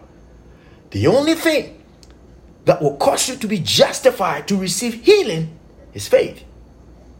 So you, you, you read throughout the New Testament the healings of Jesus. The woman, what we read in, in Mark 5, the woman who had bleeding for 12 years, the Bible says she thought in her head that if I just touch the hem of the garment of the Lord Jesus, that I'll be healed. The Bible says when she, she touched it, she had faith. When she touched it, she felt in her body that she was set free because faith is evidence based. The moment she touched it, she had evidence that she was set free. And the Bible says Jesus turned and said, Who touched me? Faith causes the power of God. Faith causes the healing anointing of God to be released into a person. And, and, and, and what we speak to you, it is not just that we, we've, we've prayed with people and we've seen the manifestation of the word of God heal them, but we speak of things that we ourselves have, ex, have, ex, have experienced. I use the word as a healer for my body. Just a, a few days ago, I had a huge tummy upset in the middle of the night. I knew. You, you see, when, when you're going through the sickness, when you're going through the motions of sickness, there's all these thoughts that runs in your mind. There are all these fear that runs. But the Bible says God does not give us a spirit of fear, but of power. Glory to God. But of power, of love, and of a sound mind. And when, when, when, when I felt that symptom in my body, all sorts of thoughts went, went through my, my, my mind because it, was in the middle of the night. But one thing I do know, glory to God, I do know the word and I do believe the word. I do I have seen the word manifest. So what did I do? You see, although I believed the word, that the word is a healer, but the symptoms were still in my body. Until I began to speak the word that it is written, by his stripes that I am healed. And I began to resist that symptom because it is written in James, James 4. He says, Submit yourself then to God and resist the devil, and he will flee. Sickness is an oppression of Satan. There are many that think that sickness it, it, it comes from God. It's not of God. There are certain things that we do that allow sickness in our bodies. That's there. But there are also things that you don't do anything, but Satan attacks you. All of it is all darkness. Because Acts 10:38 testifies. Peter testifying in house, household. He said how God anointed Jesus of Nazareth with the Holy Spirit and, and, and, and power, and how he went about doing good. Glory to God. Our Lord Jesus Christ always comes with good things. How he went about doing good and healing all that were oppressed of the devil. Sickness is an oppression of Satan. Sickness does not come from God. God may allow it, but sickness is an oppression of Satan because sickness is born out of darkness. So Jesus said, But the subjects of the kingdom will be thrown outside into the darkness in the darkness, weeping and gnashing of teeth happens. And so I knew the word. I had believed, I believed the word. But although I believed the word, the symptoms were still there until I began to speak. And when I began to speak, the, uh, the, the symptom did not just stop within a second. It took about, let's say, five minutes, five, ten minutes. When I had spoken the word of God, said, By his stripes that I am healed. And I resisted that symptom after I prayed. I mean, I felt a little better, but the fullness of the symptom had not left. But what did I do? I began to praise God. Why? Because I knew the word. Romans 4, from verse 18. The Bible says, Against all hope, Abraham in hope believed. What did Abraham believe? The word of God. He said, Against all hope, Abraham in hope believed, and so became. The moment you believe the word of God, you are justified. You have evidence of what you're hoping for in your heart. And so, because I believed in my heart, that I, because I have spoken the word, and therefore that's when I've spoken the word which is being fulfilled, healing power of God, which is being fulfilled through Christ, the word had been translated out of the spirit into full manifestation in my life. And the Bible says in Second Corinthians 5, verse 7, For we walk by faith and not by sight. So although I had spoken the word, the symptoms were still in my body, but I knew that because I had spoken the word, I had received healing. Therefore, I began to praise God. Say, Father, I thank thank you that your word, that you sent forth your word and you have healed me because it is written. Second Corinthians 4, the verse 13 is that I believe, therefore I've spoken. Glory to God. When you believe the word of God, you have to speak it in order for the fullness of that which God has established in the spirit to be made manifest in your life. So when I believe the word of God and spoke, I fulfilled or I aligned with the word of God. And whenever you are aligned with well, you align with the word of God, you have aligned with the will of God. You have aligned in faith because the word is the source of faith. Therefore, I had readiness of faith for every symptom to depart. So when I spoke and I began to praise God, Father, it is written, I believe, therefore, I've spoken. and since I have the same spirit of faith, Faith is a substance of the Spirit. Why? Because the Word of God is a Spirit. Jesus says, The words that I speak to you, they are full of life and spirit. Glory to God. So when you believe the Word of God, what you believe is the substance of the Spirit. Glory to God. This is why the scripture says that faith is the substance of things hoped for. That substance is the substance of the Spirit that is born of the Word of God. And so when you put the substance of the Spirit, which is the Word of God, to what you're hoping for, now you transition from hope of healing to faith for healing. Glory to God. And the fullness of the glory of the healing power of God will be made manifest in your life. And as I began to speak the word, glory to God, lo and behold, within a space of about 10 15 minutes, every symptom had left my body. Although when I spoke it, when I spoke, after my prayer, the symptoms were still there. It had subsided, but it was not completely gone.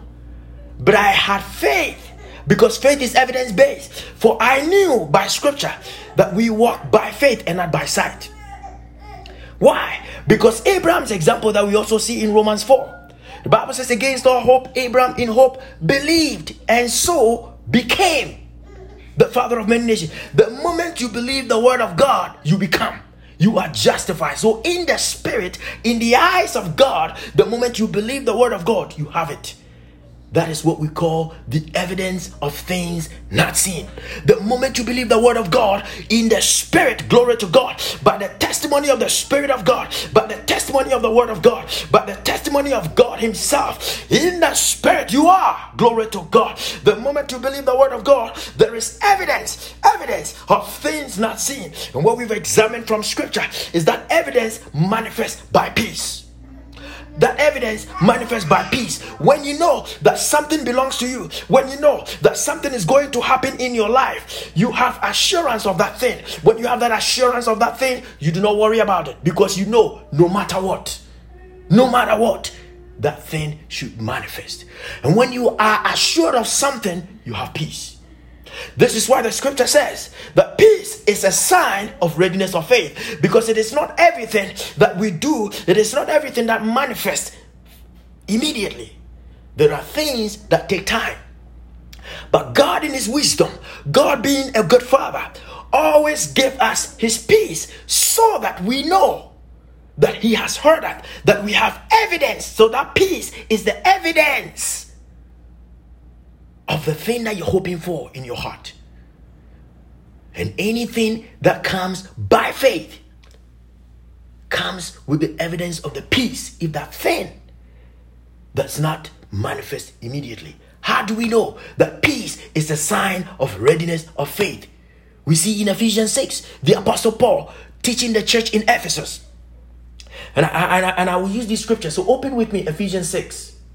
It is good to refresh our memory. I've spoken about this before, but it is good to refresh our memory.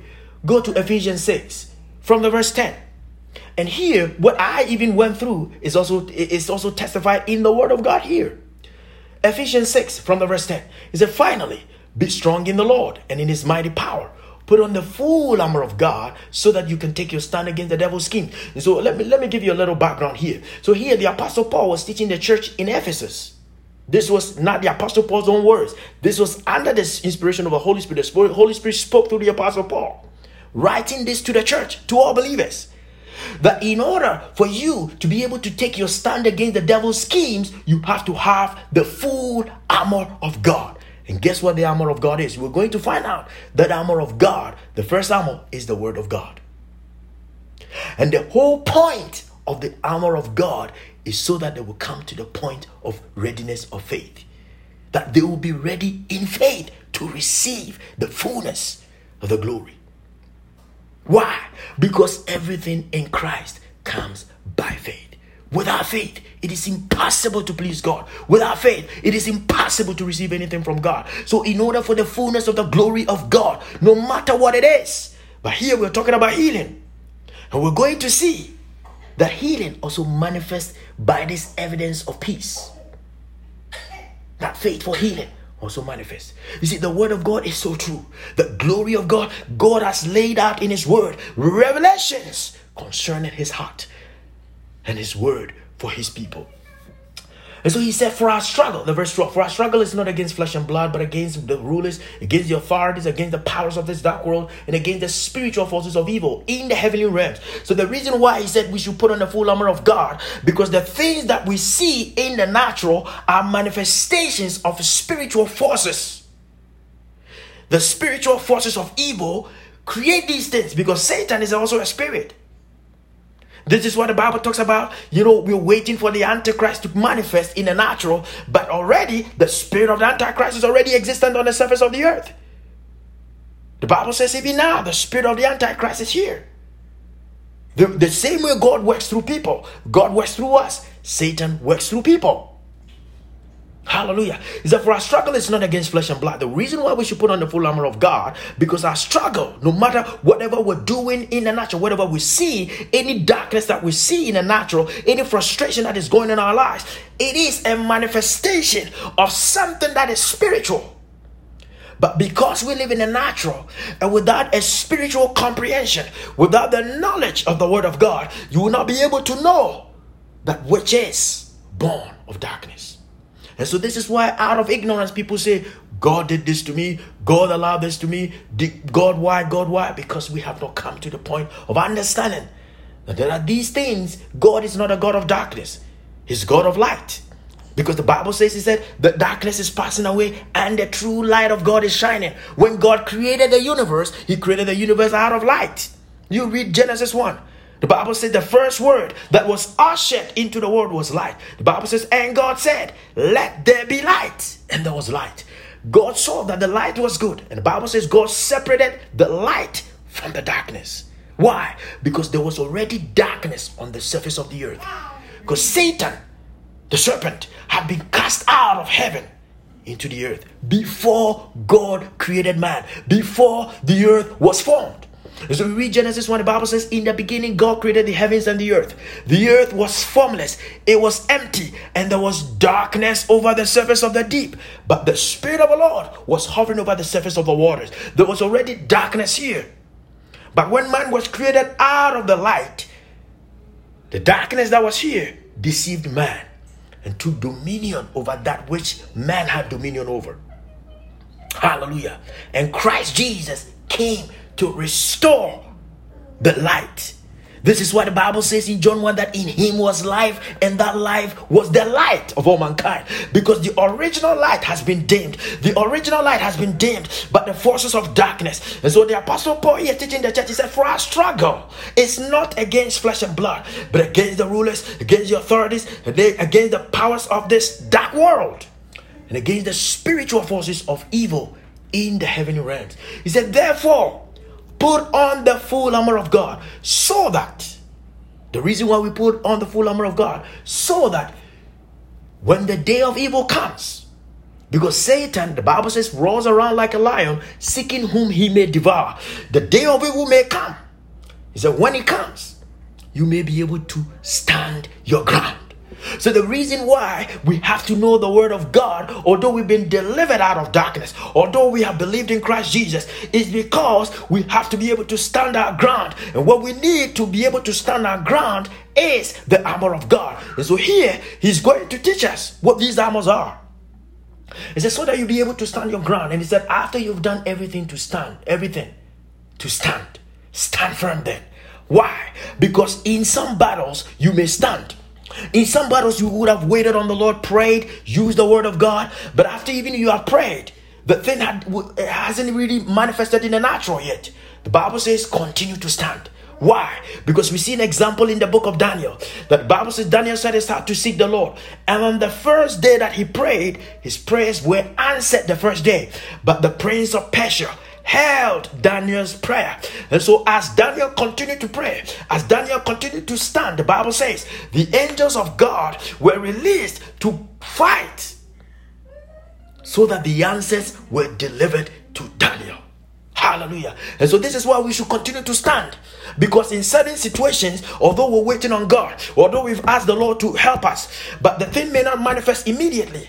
But there is something that manifests. Glory to God. For those of us in the new covenant who have received the Spirit of God as a deposit, guaranteeing the fullness of his inheritance, we do have evidence that the Father has heard us. We do have evidence of what we hope for. And we're going to see that evidence. It says, Stand firm then with a belt of truth buckled around your waist, with a breastplate of righteousness in place, and with your feet fitted with the readiness that comes from the gospel of peace. You see the peace here? You remember I said that peace is a sign of readiness of faith. Hang on to that thought. Let's go back to the verse 14 again. He said, with the belt of truth. The first armor is the belt of truth. What is a belt used for? A belt is used to secure our clothing. And so, what is the truth that the Apostle Paul is speaking about here? John 17, verse 17. Jesus praying for all Christians, praying for all believers. Now I use the term believers because there are people call themselves Christian, they really do not believe in Christ. They may know that God exists, but they have not accepted Christ, but they call themselves Christians. Now it's become a religious term, but I believe that those who truly are believers believe in Christ Jesus. And so he said, the belt of truth. So Jesus praying for all believers. John 17, verse 7 said, Father, sanctify them by the truth. your word is truth. So, what the Apostle Paul is talking about here is that secure yourself with the word of God. The first album. Why? Why? Because the word, Romans 10 17, is the source of faith. And without faith, it is impossible to receive anything from God. Without faith, it is even impossible to destroy Satan's work. How do we know? Let's read on. He said, with the breastplate of righteousness in place, righteousness, the righteousness that we have received through salvation in Christ Jesus. He said, make sure that your salvation is intact. Make sure that you are in right standing with God. And that right standing with God is not what you do, it is by your faith in Christ Jesus. The moment you believe in Christ Jesus, the Bible says you become the righteousness of God. Glory to God. He said, make sure that, that your righteousness is in place. And when your righteousness is in place, which gives you life, then he said, secure yourself with the word of God. He said, buckled around your waist, the belt of truth, and that truth is the word of God. And he said, after you've done that, the verse 15, he said, and with your feet fitted with the readiness that comes from the gospel of peace. Why? Because the peace is a sign of readiness of faith. The gospel is the word about Christ. The gospel of peace. The word of God brings peace. Why? The word of God is the source of faith. So if the word of God brings peace, peace is a sign of readiness of faith. That peace is the first thing that manifests the moment you believe the word of God. You have peace. That readiness of faith manifests by peace. How do we know that that peace is a sign of readiness of faith? Read the verse 16. He said, In addition to all this, take up the shield of faith with which you can extinguish all the flaming arrows of the evil one.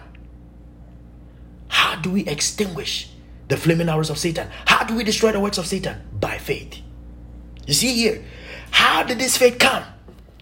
By the truth of God's word, the righteousness in place that manifested by peace.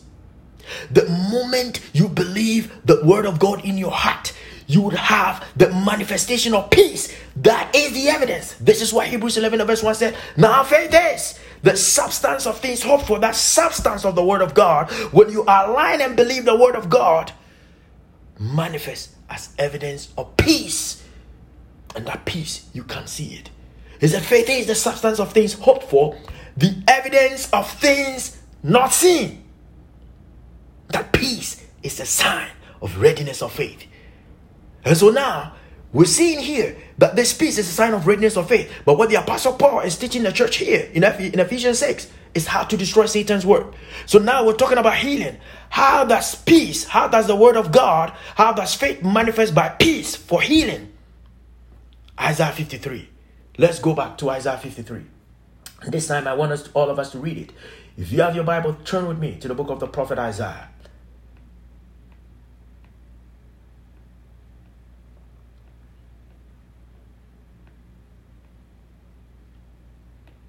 Isaiah 53. I said, bring this message to a close. The verse 4. He said, Surely he took up our pain and bore our suffering. Here, Isaiah was prophesying about the Lord Jesus.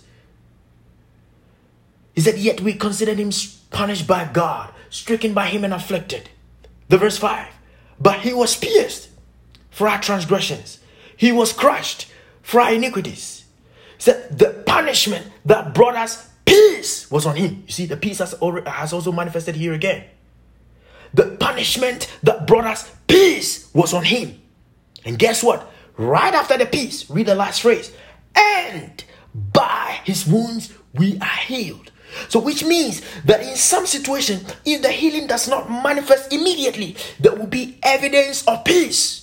Why? Because peace is a sign of readiness of faith. Without faith, it is impossible to please God. So God knows that because we live in the natural and sometimes the situation we face is overwhelming, but He is a loving Father. He is a good Father. So He gives us evidence of the readiness of His faith, the readiness of His word in our heart, so that we know that whatever we've asked of Him will be made manifest. Why? Because faith is evidence based. the moment you believe the word of God concerning healing, you have evidence of peace. And the Spirit of the Lord demonstrated this word to me in a very unique way. The Holy Spirit demonstrated this word to me. When I came to understanding of this word, I had not seen it manifest in the lives of anyone. I do believe the word because there are several scripture examples. This is just two that I've given you, and because we're studying the subject of faith for healing, so I'm showing you here from scripture that peace is a sign of readiness of faith. Peace preceded the word that brought us healing. Why? Because the moment healing comes by the word of God, because healing comes by faith, and faith cometh by hearing, and hearing by the word of God. The moment you believe the word of God, you have evidence of peace in you as a sign of the manifestation of the glory of the glory. And so this peace may precede the going away of the symptoms. And so, this is my own example. When I believed the word of God and I spoke the word, there was a reduction in symptom. I had peace in my heart. And so I went to bed straight up. I just lay down. And as I lay down, and this is where the devil used to deceive a lot of people. He said, Well, you have believed, you have spoken the word, but the symptoms are still there. And there are people, because of lack of understanding of the word of God, and in, first I did not understand. I would have wavered through unbelief. I would have said, Well, I prayed, but the thing hasn't manifested now. And then I would I would go back in unbelief. And when you go back into unbelief or when you transition back into unbelief, you will not see that manifestation of the healing in your body. But because of the faith that I had in the word of God, because I believe the word, when I prayed, when I spoke the word, I knew by faith that that which was fulfilled, because healing is a fulfilled word of God, had fully manifested. But I know that in order for the word to be fully manifested in my life, first the word has to manifest as peace. I have to accept the word. And when I accepted and believed the word of God, I had peace. And that peace is a conviction. That peace is that you're not bothered by what is going on naturally. The moment you come to the point of peace, the Bible says, and by his wounds you are healed. When that peace manifests, you see that the symptoms begin to leave. They'll begin to leave. And lo and behold, every symptom will leave. And the Spirit of the Lord demonstrated this word to me, and, and it was very unique. I had a pleasure of praying with somebody who was going through sickness. And after I prayed with a person, I spoke the word of God to that person. The person began continue continue to weep.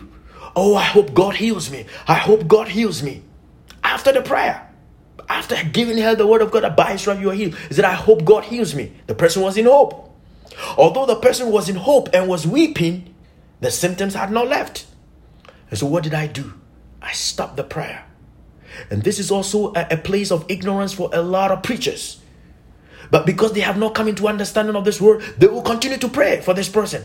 No matter the length or the, the, the, the number of, uh, uh, the amount of hours you spend in prayer, if the person has no faith, the Bible says, without faith, it is impossible to please God. Without faith, it is impossible. James said, without faith, that, that person should not even expect to receive anything from God. And so I knew after the prayer, I knew that this person was hanging on to hope. The person did not have faith. And so what did I what did I do? I stopped the prayer and began to teach her the word of God. Why? Because faith comes not by prayer. Faith comes not by wishing. Faith cometh by hearing, and hearing by the word of God. And so I began to teach the person. The first thing I asked, Do you believe the word of God? He said, Yes, I'm a Christian. I'm a believer. I believe the word of God. And I began to show her the word. He said, This is what scripture says that by his stripes you are healed. And I explained to her that the reason why the symptoms are still in your body is that although I have joined my faith and I've spoken the word over you, but you have not received the word. You're still hanging on to hope. Why? Because you do not really believe the word of God. You have hope of God healing you, but the Bible does not tell us to live by hope. The Bible says the just shall live by faith. And so faith is the substance of things hoped for, the evidence of things not seen. In order for you to come to the point of evidence of things not seen, you have to believe the word of God. And so I told her, you have to believe in alignment with the word of God. And that's also a point, and, and later on, we're going to discuss some of the stumbling blocks to healing. Some of the stumbling blocks to healing.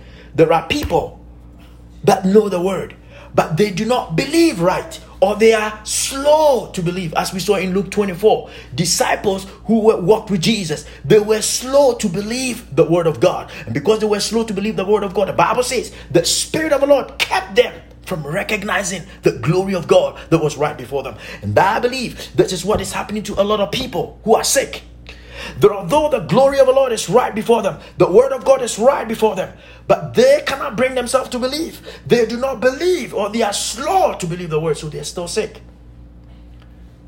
But the only way to cure that is by teaching. And so you read Luke 24, the Bible says, those two disciples, Jesus began to teach them. And so I had learned the word. And so I knew when I prayed for the person and the person was still hanging on to hope that I hope God heals me, and the person was still weeping, I stopped and began to teach the person the word of God. And as I taught her the word, that this is what scripture says. Scripture doesn't say, I hope God heals me, that God is going to heal me. The scripture says, by his stripes you are healed. So until you believe according to us, uh, uh, in alignment with what is written, believe as it is written, that by his stripes you are healed you will not receive the fullness of it. Because if the word of God says, by his stripes you are healed, and you're saying, God is going to heal me, that is not aligned. You're not aligned with scripture. That is not faith. Because the Bible says, against all hope. Romans 4, the verse 18, against all hope, Abraham in hope believed and so became just as it had been said to him. He believed just as the word of God said, not just as he thought. And a lot of Christians do not believe just as the word of God says. Abraham believed just as it had been said to him. And the Bible says, So shall your offspring be. We are offspring of Abraham because we have the faith of Abraham. So the Bible says, So shall your offspring be, which means that anyone who has the faith of Abraham has to live according or believe according to just what the Lord has said in his word. But a lot of Christians do not believe just as it had been said in the scriptures. They do not believe. They may believe that God is going to heal, but that is not what scripture says. That is not just as it is said in the scriptures. So, as I taught the person that it is written that by his stripes you are healed. And I knew from Romans 10 that it is with your heart that you believe and are justified, and it is with your mouth that you profess your faith and are saved. And so, as I taught the person, in order for the, her faith to be made ready, in order for her faith to be fully manifested, she had to speak. And so, as I taught her the word, what I began to say is that say after me, Father, thank you that you have sent forth your word and you have healed me. It is written that I am healed in the name of Jesus. By his stripes that I am healed. And as he began to profess the word, glory to God, I saw that her tone began to change. So this person moved, away, although the symptoms were still there.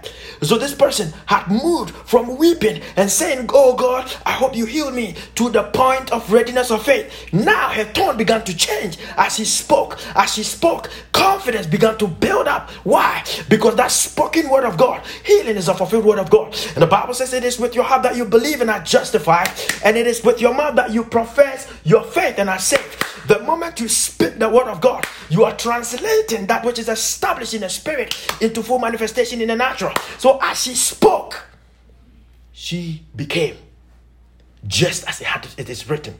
The, as she spoke, I saw that her tone began to change. Her tone began to change and confidence began to build up. And so right there and then, I said, I said to her, I said another prayer. And after that prayer, I said, How do you feel now? And the person said, I have peace. Glory to God. The symptoms have not left.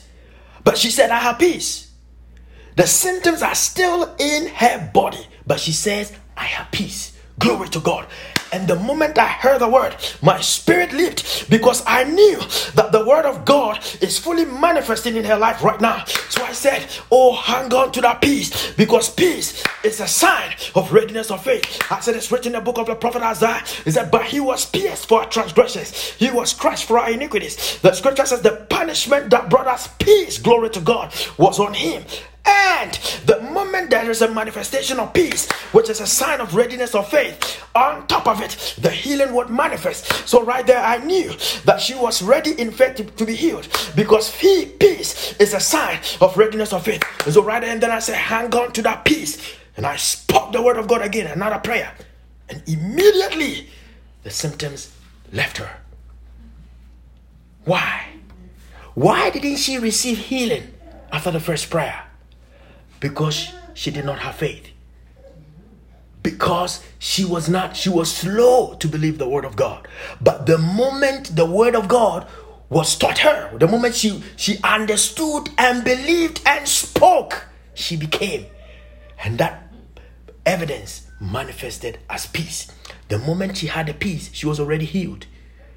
And so now we resisted by faith, by the word of God, resisted our symptoms, and immediately the fever broke, the symptoms left her, and she was healed instantly. That is the demonstration of faith for healing, a practical application of faith. The same way the centurion said, Just say the word, and my servant will be healed. Jesus said, Truly I tell you, I have not found anyone in Israel with such great faith.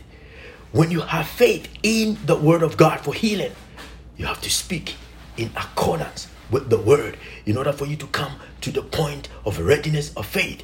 Because faith is the substance of things hoped for, the evidence of things not seen. And here we're talking about healing. It is evidence based. It is not hearsay. It is not what we think. It is not what a, man of God is saying. It is what does scripture say. The Bible says in Romans 4, verse 18, that against all hope, Abraham in hope believed and so became. The moment he believed, he became. He had evidence. He said, just as it had been said to him, so, so shall your offspring be. How do we know that the moment Abraham believed the word of God, he transitioned from hope to faith? This is the final scripture. Go with me to the book of Romans, and I'll end with this one. Romans 4. Romans 4. And I, and I want to read a verse 16, and then I will transition to the verse 18, verse 16, 17, 18, uh, and then we'll end it, with, with the verse 19. He said, Therefore, this is what he said. Therefore, the promise comes by faith. Every promise of God comes by faith. He says, so that it may be by grace and may be guaranteed to all Abraham's offspring. Not, not only to those who are of the law, but also to those who have the faith of Abraham. He's the father of us all. So anyone who, have, who has believed in Christ Jesus, the promise comes by faith. In order for you to inherit the promise of God, you have to come to the point of faith. And he said, the moment you have faith, the promise that healing is guaranteed. Why? Because it is with your heart that you believe and are justified. The moment you believe, you are justified to receive. There is a guarantee of the promise. Hallelujah. And so he says, the verse 17 he said, As it is written, I have made you a father of many nations. You see, the promise that God gave Abraham that is seen in, in Genesis 17, verse 5. He said, it, you see, the, the, word, the word here said, I'm not, he didn't say, I'm going to make you. He said, I have made you. Why? Because faith is. Faith is present tense. Faith means it's already happened. Believe just as it is written. The Bible says that I have made you a father of many nations. He's our father. Abraham is our father in the sight of God, in whom he believed. The God. This is the God that we're talking about. The word that we're speaking, this is the word of this God. The God who gives life to the dead and calls into being things that were not. The reason why God calls into being that, that things that were not, because that spoken word of God calls things that are established in the spirit that we cannot see. This is why the scripture says, Eyes have not seen, ears have not heard, no mind has conceived what God has in store for, for his people. Because these things that God has in store for his people are established in the spirit. And the things of the spirit cannot be seen, the things of the spirit cannot be felt. But the God calls these things. Why? Because his spoken word translates that which is established in the spirit, which is not, which is not seen in the natural, into full manifestation in the natural. So this is what scripture says, the God who calls into being things that were not. They were not in the natural, but in the spirit they were already established. So when God called it, it manifested. Glory to God. And he continued to speak. The verse 18 said, against all hope, using Abraham's example. Against all hope, Abraham in hope believed. You see, he had to believe the word of God. Against all hope, against all the hopelessness in the natural, Abraham believed and so became the father of many nations. The moment you believe, you become in the, in the spirit. Just as it had been said to him. So Abraham believed according to the word of God. He did not change the word that he had that, that God has said to him. He believed just as it is. A lot of us do not believe just as the word of God has said. And so the Bible says, So shall your offspring be. Anyone who is the offspring of Abraham, anyone who has the faith of Abraham, has to believe the word of God just as it had been said in the scriptures. And in verse 19. So we're saying that the moment Abraham believed, he had hope. But the hope was not enough to bring the promise of God to him. But the moment he believed the word of God, the scripture says he transitioned from hope to faith. How do we know that Abraham transitioned from hope to faith? Read the verse 19. The scripture says, without weakening in his faith. You do not see any faith in the verse 18. Against all hope, Abraham in hope believed, and so became the father of many nations, just as had been said to him, so shall your offspring be. The moment, why? The moment Abraham believed, because at that point in the verse 18, Abraham had hope. But then when he believed the word of God, he transitioned from hope to faith because the promise does not come by hope. The promise comes by faith. As we saw in the verse 16 said therefore the promise comes by faith, not by hope. But hope is important. Hope is you anticipating that God will do something for you. Hope is you anticipating that God will heal you. The centurion had hope. But then when he believed the word of God, as it is written, the Bible says, without, the verse 19, without weakening in his faith. Because the moment he believed, he transitioned from hope to faith. This is why the scripture says in the verse 19, without weakening in his faith. He faced the fact. A lot of us face the fact in the natural with hope. No wonder we do not see the glory of God. In order for that situation to change, you have to face it with faith. The Bible says, without weakening in his faith, he faced the fact that his body was as good as dead since he was about a 100 years old, and that Sarah's womb was also dead, yet he did not waver through unbelief regarding the promise of God, but was strengthened in his faith and gave glory to God, being fully persuaded that God had power to do what he had promised. This is why it was credited to him as righteousness. Abraham believed just as it had been said. He believed just as the word of God has said. And the moment he believed, the scripture says, he had faith.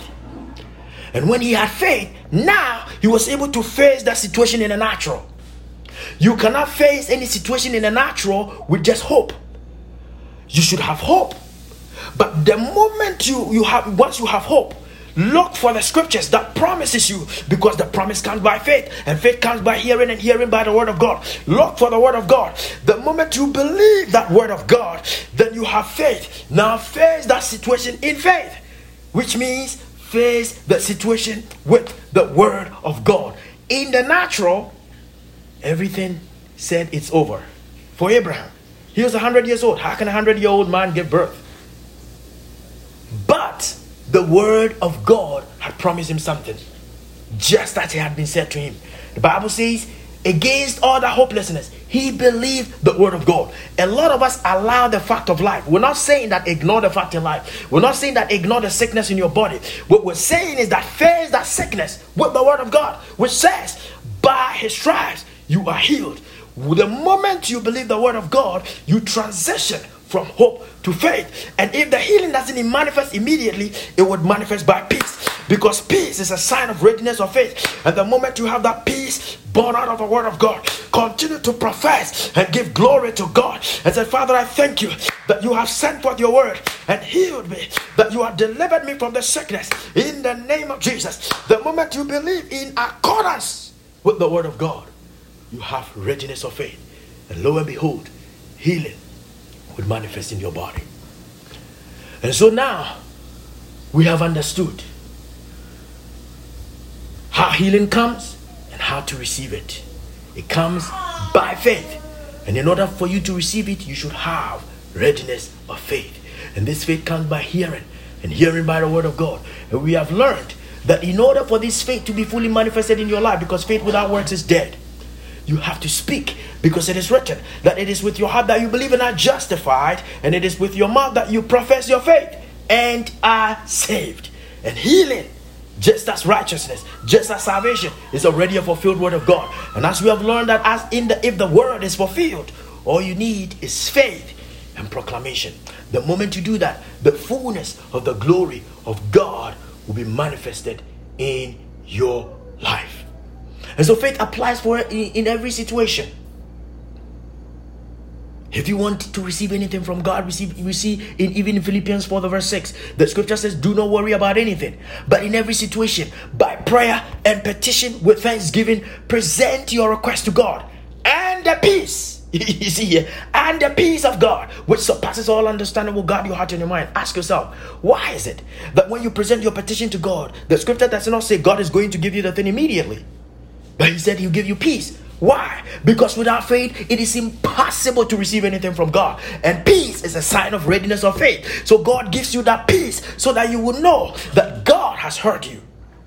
Because without the peace born out of His word, even if the glory, even if what you're looking for is presented right next to you, you cannot take hold of it. So God gives us His peace as a sign of readiness of faith. My prayer is that this word has gotten into your heart. That you have believed the word of God as it is written. And as I always do, if you're on this platform and you're going through any sickness, I want to stand in faith with you and drive out that sickness, that symptom from your body. Because healing is already a fulfilled word of God. And because you have heard the word of God, if you have accepted the word, if you have believed the word of God in your heart, now you have readiness of faith. Don't, don't listen to all the thoughts that are going through the mind because Satan, you know, he, he speaks. He speaks unbelief in our mind. The Bible says, against all hope. Abraham, in hope, believed and so became the father of many nations, just as it had been said to him. So if you have believed the word of God, just as it is written, now you have readiness of faith. Don't let any thought deceive you that you do not have faith. Continue to speak the word of God that by his stripes that you are healed. And if you have professed that word, glory to God. The Bible says how God anointed Jesus of Nazareth with the Holy Spirit and power.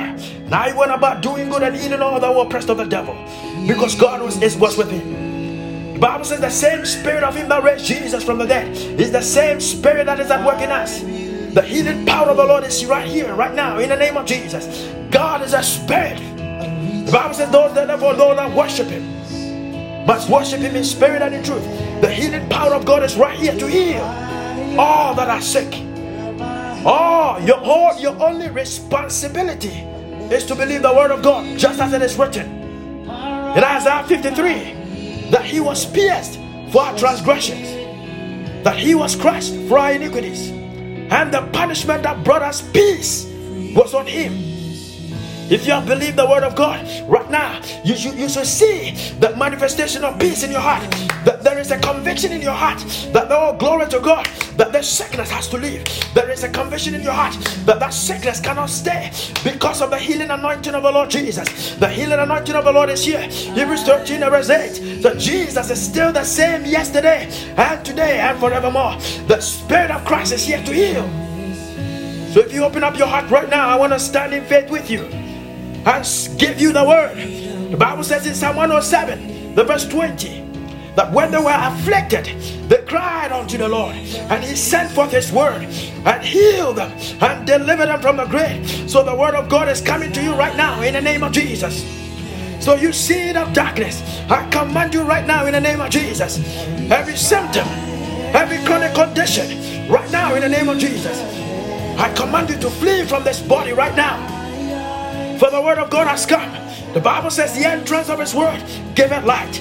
The light shines in darkness, and the darkness has not overcome it. You see it of Satan. The scripture says you stand condemned. The Spirit of Lord testifies that now the prince of this world stands condemned. The Bible says in Luke 10 that when he sent out the 72 and they came back full of joy through the Holy Spirit, they said, Rabbi, the Spirit submit to us at your name. And Jesus said, I saw Satan fall like lightning from heaven that I've given you authority to trample upon snakes and scorpions and to overcome all the power of the enemy. Therefore, I commanded the seed of darkness in the name of Jesus, you spirit of infirmity, come out of their bodies right now. The sickness can't stay. It is impossible for a darkness to remain where the word of God is. Father, I thank you for your presence in this place. I thank you for your glory.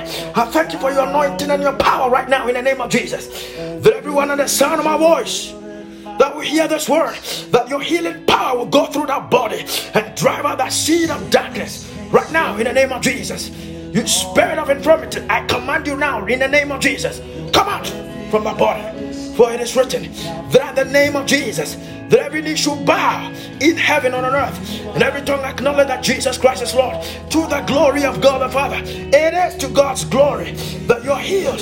Therefore, by sickness, come out now in the name of Jesus. You see the darkness, you have no hold over them. The word of God has had, and the word is a healer. The word it's glorious. The Bible says its resting place is glorious. You have come into the rest of God because of His word. The entrance of His word given light. The light shines in darkness, and the darkness has not overcome it. You seed of Satan, I command every seed of you to be uprooted out of that body. Every symptom, depart now in the name of Jesus. Any chronic condition, I rebuke it now in the name of Jesus. Come out of that body. Thank you, Holy Spirit of God. Thank you, Lord Jesus. Bible says, now the Lord is the Spirit, and where the Spirit of the Lord is, there is freedom and there is liberty. There is liberty. The Spirit of the Lord has manifested in the body by the power of His word and has driven out every sickness. Right now, begin to raise your hand and give glory to God. Father, we thank you. We bless you that your word has been released into their lives. I thank you, the Lord. The Bible says in First John that this is the confidence we have in approaching you. That if we ask anything according to your will, that you hear us. That if we know that you hear us, then we know that we have what we've asked of you. And Second Corinthians 4, the verse 13 says, That I believe, therefore I've spoken. And since we have the same spirit of faith, we also believe and that will speak. So, Father, we speak healing in their body. We speak that they are healed in the name of Jesus, just as it is written. That every symptom has left. That they are set free from any chronic condition. They are set free from any symptom in their body. Whether the symptom is in your mind, whether in the body, or in the name of our Lord Jesus. The healing power of God has set you free right now in the name of Jesus. In the name of Jesus. In the name of Jesus. Father, I thank you that you have visited us this morning. Lord, it is not by might, it is not by power, but by your spirit. The scripture says in Psalm 107 that when they were afflicted, that you sent forth your word. Your word is a healer in this covenant. As a fulfilled word of God. And this morning you have enlightened our spirit. You have opened the eyes of our heart to come into the understanding and the revelation that healing is already fulfilled. That you have provided healing through the Lord Jesus. So, Father, I thank you that your word has gone forth and has set everyone at the sound of my voice free from any bondage of darkness, any bondage of sickness, any bondage of infirmity. Right now, in the name of Jesus, that your glory is revealed. Because the Bible says, it is to your glory that we bear much fruit, showing ourselves to be your disciples. We thank you that you have spoken to our hearts this morning. We thank you that your word has been given to us and you have set us free. In Jesus' mighty name. Amen.